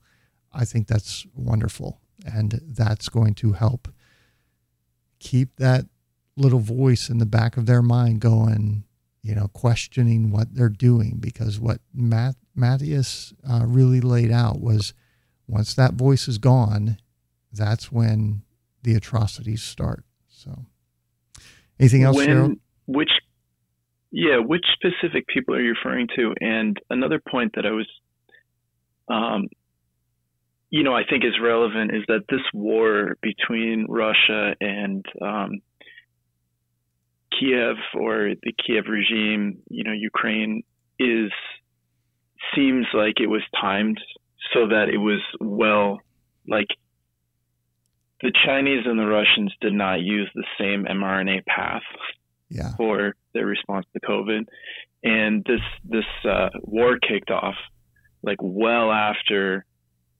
the West, let's call it the Western regime, was underway, and it seems like it was pretty well timed to coincide with cover for them to get away with this under the cover of the fact that the West was on on a different path that seems like the kind of path you would pick if everything was I mean, it just seems like they have perfect cover. Okay. Not to be depressing. Yeah. But I, I, that's a that's a really powerful cover story for why we're not going to be effective at changing anyone's mind, and and it's pretty hopeless at this point. I would think. But what, happy changing hand it back over to changing you. people's minds about what? Are, I mean, are we not on the same? You just gave a presentation. Right. Did we not? But changing specifically, what are you thinking? What are you saying they're changing their minds about with the invasion and the distraction? Just everything? Uh, that the that the West already picked its own course, its own destiny. I mean, it did it itself. It wasn't like this was like a mistake. I mean, the West chose its path, and yeah. then the oh, yeah. East Okay. I, I think had, there I, had a, a cover to just do what the East wanted to do. I think that there is definitely an intention behind this to sort of crash things because Biden's shutting down energy. He's, uh, you know, closed the pipeline, didn't renew oil leases. Uh, they're doing all these things to sort of disrupt society. The whole baby food thing. Why isn't that sorted yet? Like they literally, the FDA came in and shut down plants. You look at what they're doing with the J6, keeping those people in jail. And the Colbert Show goes in and does the exact same thing. They're out the next morning. Um, there's so many things that point to this is all intentional. Uh, I think what the real driver behind Russia, we did a show on this where we showed the guy at the UN, the Russian diplomat, talking about the biolabs in Ukraine, the U.S. funded biolabs in Ukraine. They found the drones that were the agricultural ones for chemical spraying. They were testing uh, transmissible viruses on money and giving it to children, hoping to make them sick. They found mental patients from a nearby institution that were uh, looked like they were being medically experimented on and given drugs to make them sick, and they were not doing well. Um, you've got all of the, and the U.S. is like trying to claim, oh, everything that's going on there is above board, and no, we definitely won't bring in independent inspectors to ver- validate our claims. So it's it is the hotbed for the deep state, and whatever is going on behind the scenes, I I've got ideas about it, but who knows? I think that's what Putin was going in to disrupt. Any final thoughts? Why silver over gold? Because it seems more portable. Obviously, if you're a silver fan, you're into electric batteries, Mm-hmm. but the industrial shift towards electrifying the vehicle fleet seems unrealistic, and it seems like silver is potentially dangerous because of the amount that is industrial rather than monetary. Um, I think silver is a smaller market than gold, and because it has all that industrial demand, that's uh, it. It's because it's a smaller market. It's easier to manipulate than gold. Uh, I think they've tried to manipulate both with the ETFs. Um, they've been very successful with uh, SLV, uh, the biggest physical shareholder of or physical holder of silver in the world is J.P. Morgan. There's a reason for that. Um, and the historic ratio has always been 15 to 1 and so forth. I, I think there's a number of different reasons why silver is a better um, investment, at least in my view and my thoughts, uh, than gold. And those are a few of them. I, I think that industrial demand, that utility is so important and that it's going to be in demand in the future for its physical properties.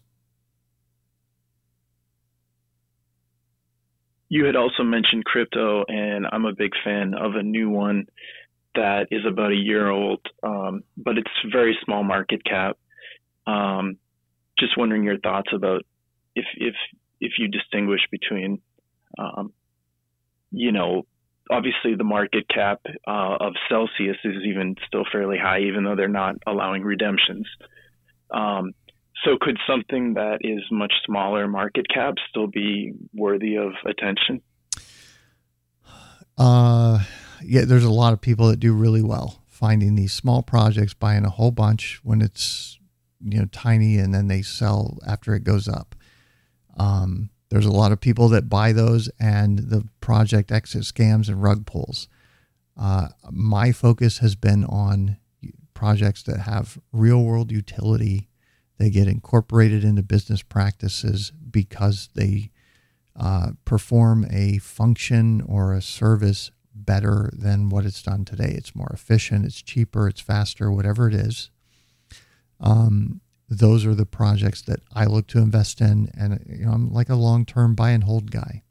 And there's a, there's I've had opportunities to go and do farming and so forth, and a lot of my friends have done that, and they had money in you know some of these projects that went bust or, or rug pulled and exit scammed or failed, and you know I've missed out on some of those gains, but I've also avoided that risk. Um, that's kind of my been my strategy for the most part. So very helpful. Yeah, it uh, the tokenization of assets and uh, you know the various different ways to connect to the global financial systems together is obviously um, for the for the for the systems that get it right and and right. you know you're basically buying IBM essentially, uh, and then IBM shares are the operating system of the IBM databases. You know, it's like early days of when IBM was taking companies onto the computer. Mm-hmm. Well, and like with Ripple, what they're doing, I think, is they're building the highways to connect the world, and XRP is the vehicle that travels on those highways. Uh, I think it's going to be at the center of the global financial system. I don't think Bitcoin's going away, but I don't think Bitcoin has the utility and the performance. There's a bunch of characteristics that it just has failed to innovate. And um, there's got to be a bridge between the old system and the new system. And I think um, the features of the XRP ledger, along with some other things ideally sort of position it as we go into this time of upheaval where the central banks are the, the fiat's failing they're trying to roll out their cbdc they're going to have to do something that's partially backed of course how long before they print that into that backing into oblivion uh, and then you know why are people going to trust that when they have sound money you know represented by certain cryptos out there? Uh, i don't think they're going to put up with it. And the state can't exist in the way it does, fight the war, endless wars, and have you know the the endless spending and so forth if everyone's using crypto instead of their little scam because that's essentially what it is. It's a wealth extraction tool, just like the rest of government, where they're able to tax us without ever making us hand money over to them. They just take it from the value. I mean, this doesn't, this buys what? A tank of gas now? You know what you could get for this in the 80s? A, um, a fun night, let me tell you. All right. I think we'll wrap it up there. This has been a long one. I wanna... Yeah, and I tried to find a little information online, but uh, do you have more biographical information that you'd like Oh. to share, or is, Yeah, yeah. is- Let me- Are you not doxxed, or is that? You oh uh so I have a if you look in the description of the video, I will go and update it or look in some of my other videos. I don't know where you're watching, but uh, I have a, a link link tree. It's not a link tree. They deplatform me, uh, but I have a different one that uh, has all of my platforms on it. And then as far as resources for contacting that I was referencing earlier, uh, and I appreciate you calling in. Um, this is it right here. This is Toby Rogers, tobyrogers.substack.com, and the article is CDC launches sneak attack. If you put in Toby Rogers, CDC launches sneak attack, you'll find this. And that gives you uh, all of the addresses, a lot of these folks' contact details for those of you that want to reach out and send them something. Pick out a little fact, maybe do it once a week or once a day or whatever, and send it to some of these folks and keep that little voice in the back of their head going, right? And then the other one was uh, Broken Truth, Broken Truth TV on Twitter. He did a couple of videos that we watched, and uh, he's put this petition together to uh, file medical complaints against uh, Rochelle Walensky for what she's done. And he's basically given you a template where you can kind of pile on and uh, submit your own complaint as well. And, you know, like Mary Bowden, she hired a private investigator to look into someone that filed a complaint against her. And it turns out to be, I think it's a Bill Gates backed group that he's funding that's going around trying to get all of these doctors because look at what's happened. She's gotten hit with one. Uh, Dr. Peter McCullough's gotten hit with one. Um, I know there's another one that I'm not. Pierre Kory has been hit with one. So they're going around trying to pick all these guys off to silence them and discredit them so that they can get away with it. And the reason that they're doing that is because we are winning, right? And Bastiat's got a great quote here. He says, When plunder becomes a way of life for a group of men in a society, over the course of time, they create for themselves a legal system that authorizes it and a moral code that glorifies it. And that is the world that we live in today. Folks, thank you very much for listening. Um, if you can support the show, please do it. Uh, you, there's Patreon uh, to the lifeboats.patreon.com, but they could deplatform me at any time. So there's a subscribe star one. There's Substack. If you want to just subscribe there to support what I do, it takes money to run this show. Would very much appreciate it. Understand for those of you that can't, this is how you can help otherwise. Speak out, speak up, do it often, and let's change the course that we're currently on. I'm Sam I am. I'll catch y'all next broadcast. Thanks, everyone. Can't see what's happening by now, then you're blind. They said it was to save lives, yeah, that was a lie. The writing's on the wall, man, can't you see the signs? Now they coming for the children, they just crossed the line. They said just give it time, only three weeks and it will all be fine. They want you tuned in to that TV every night, so that they can implant fear deeply in your mind. Now, in order to defeat them, yo, we need to unite. The ministry of truth has taken over. There's a reason that they chose Corona. Yeah, Corona means crown, work it out, man. It's all symbolism from the beginning. They told ya a virus to the mind. Infecting your thoughts, but enough is enough. Now we're saying no more. We see the Trojan horse at the door. This is war. We can't ignore the call. Big brother's gonna fall. Yeah, we gotta light the torch for humanity. Cause 1984 wasn't fantasy. George Orwell was warning what the plan would be. Now you can see it all in their strategy. Yeah, they wanna call us conspiracy theorists, but right now we're the ones that are seeing the clearest. This is social engineering. How many alarm bells have to ring before people start to hear them? Serious. Ah, can't you see this is deliberate? They hand out sanitizers and masks, but not vitamins. McDonald's stayed open, same time the gyms didn't. The only pandemic is cognitive dissonance. Yeah, this is totalitarian. People are waking up, so they need to keep scaring them, declaring new waves and new variants. They got tricks up their sleeves, so we gotta be prepared for them. They choose what the facts are with their propaganda. We know what their plans are, so they won't get that far. Nah, you don't have to be Pythagoras to see that this ain't adding up. How much until you've had enough? Ah. Right now, it's the last straw. Yeah, they're slowly bringing in their passports. It's been leading to this from the start. Time to look into your heart now and choose what you stand for. It's the dehumanization of the nation, erasing the basic foundations of human relations. The emergence of apartheid, creating segregation. That's the road that they're paving. Cause if you're not jabbed, then it's you that they're blaming. It's you that is dangerous. Mass manipulation, coercing you get penetrated. What's the difference between that and a rapist? I think their plot's got some holes. They want you to follow rules, but they don't. It's a joke. Now it's coming to the end of the road. It's a fight for our souls. How much of your life have they already stole? And how much more will they try to? How much will you turn a blind eye to? Roll up your sleeve and get a free donut to eat. Can't you see they're trying to bribe you? What's really in that concoction? How many adverse reactions till we stop this? How many must die for power, lies, and profits? I refuse to just stand by watching. No, that is not an option. What if that was your kid? Maybe then you would start talking. Maybe then you'd see the point. The children need a voice. We need to fight for their future before it's destroyed.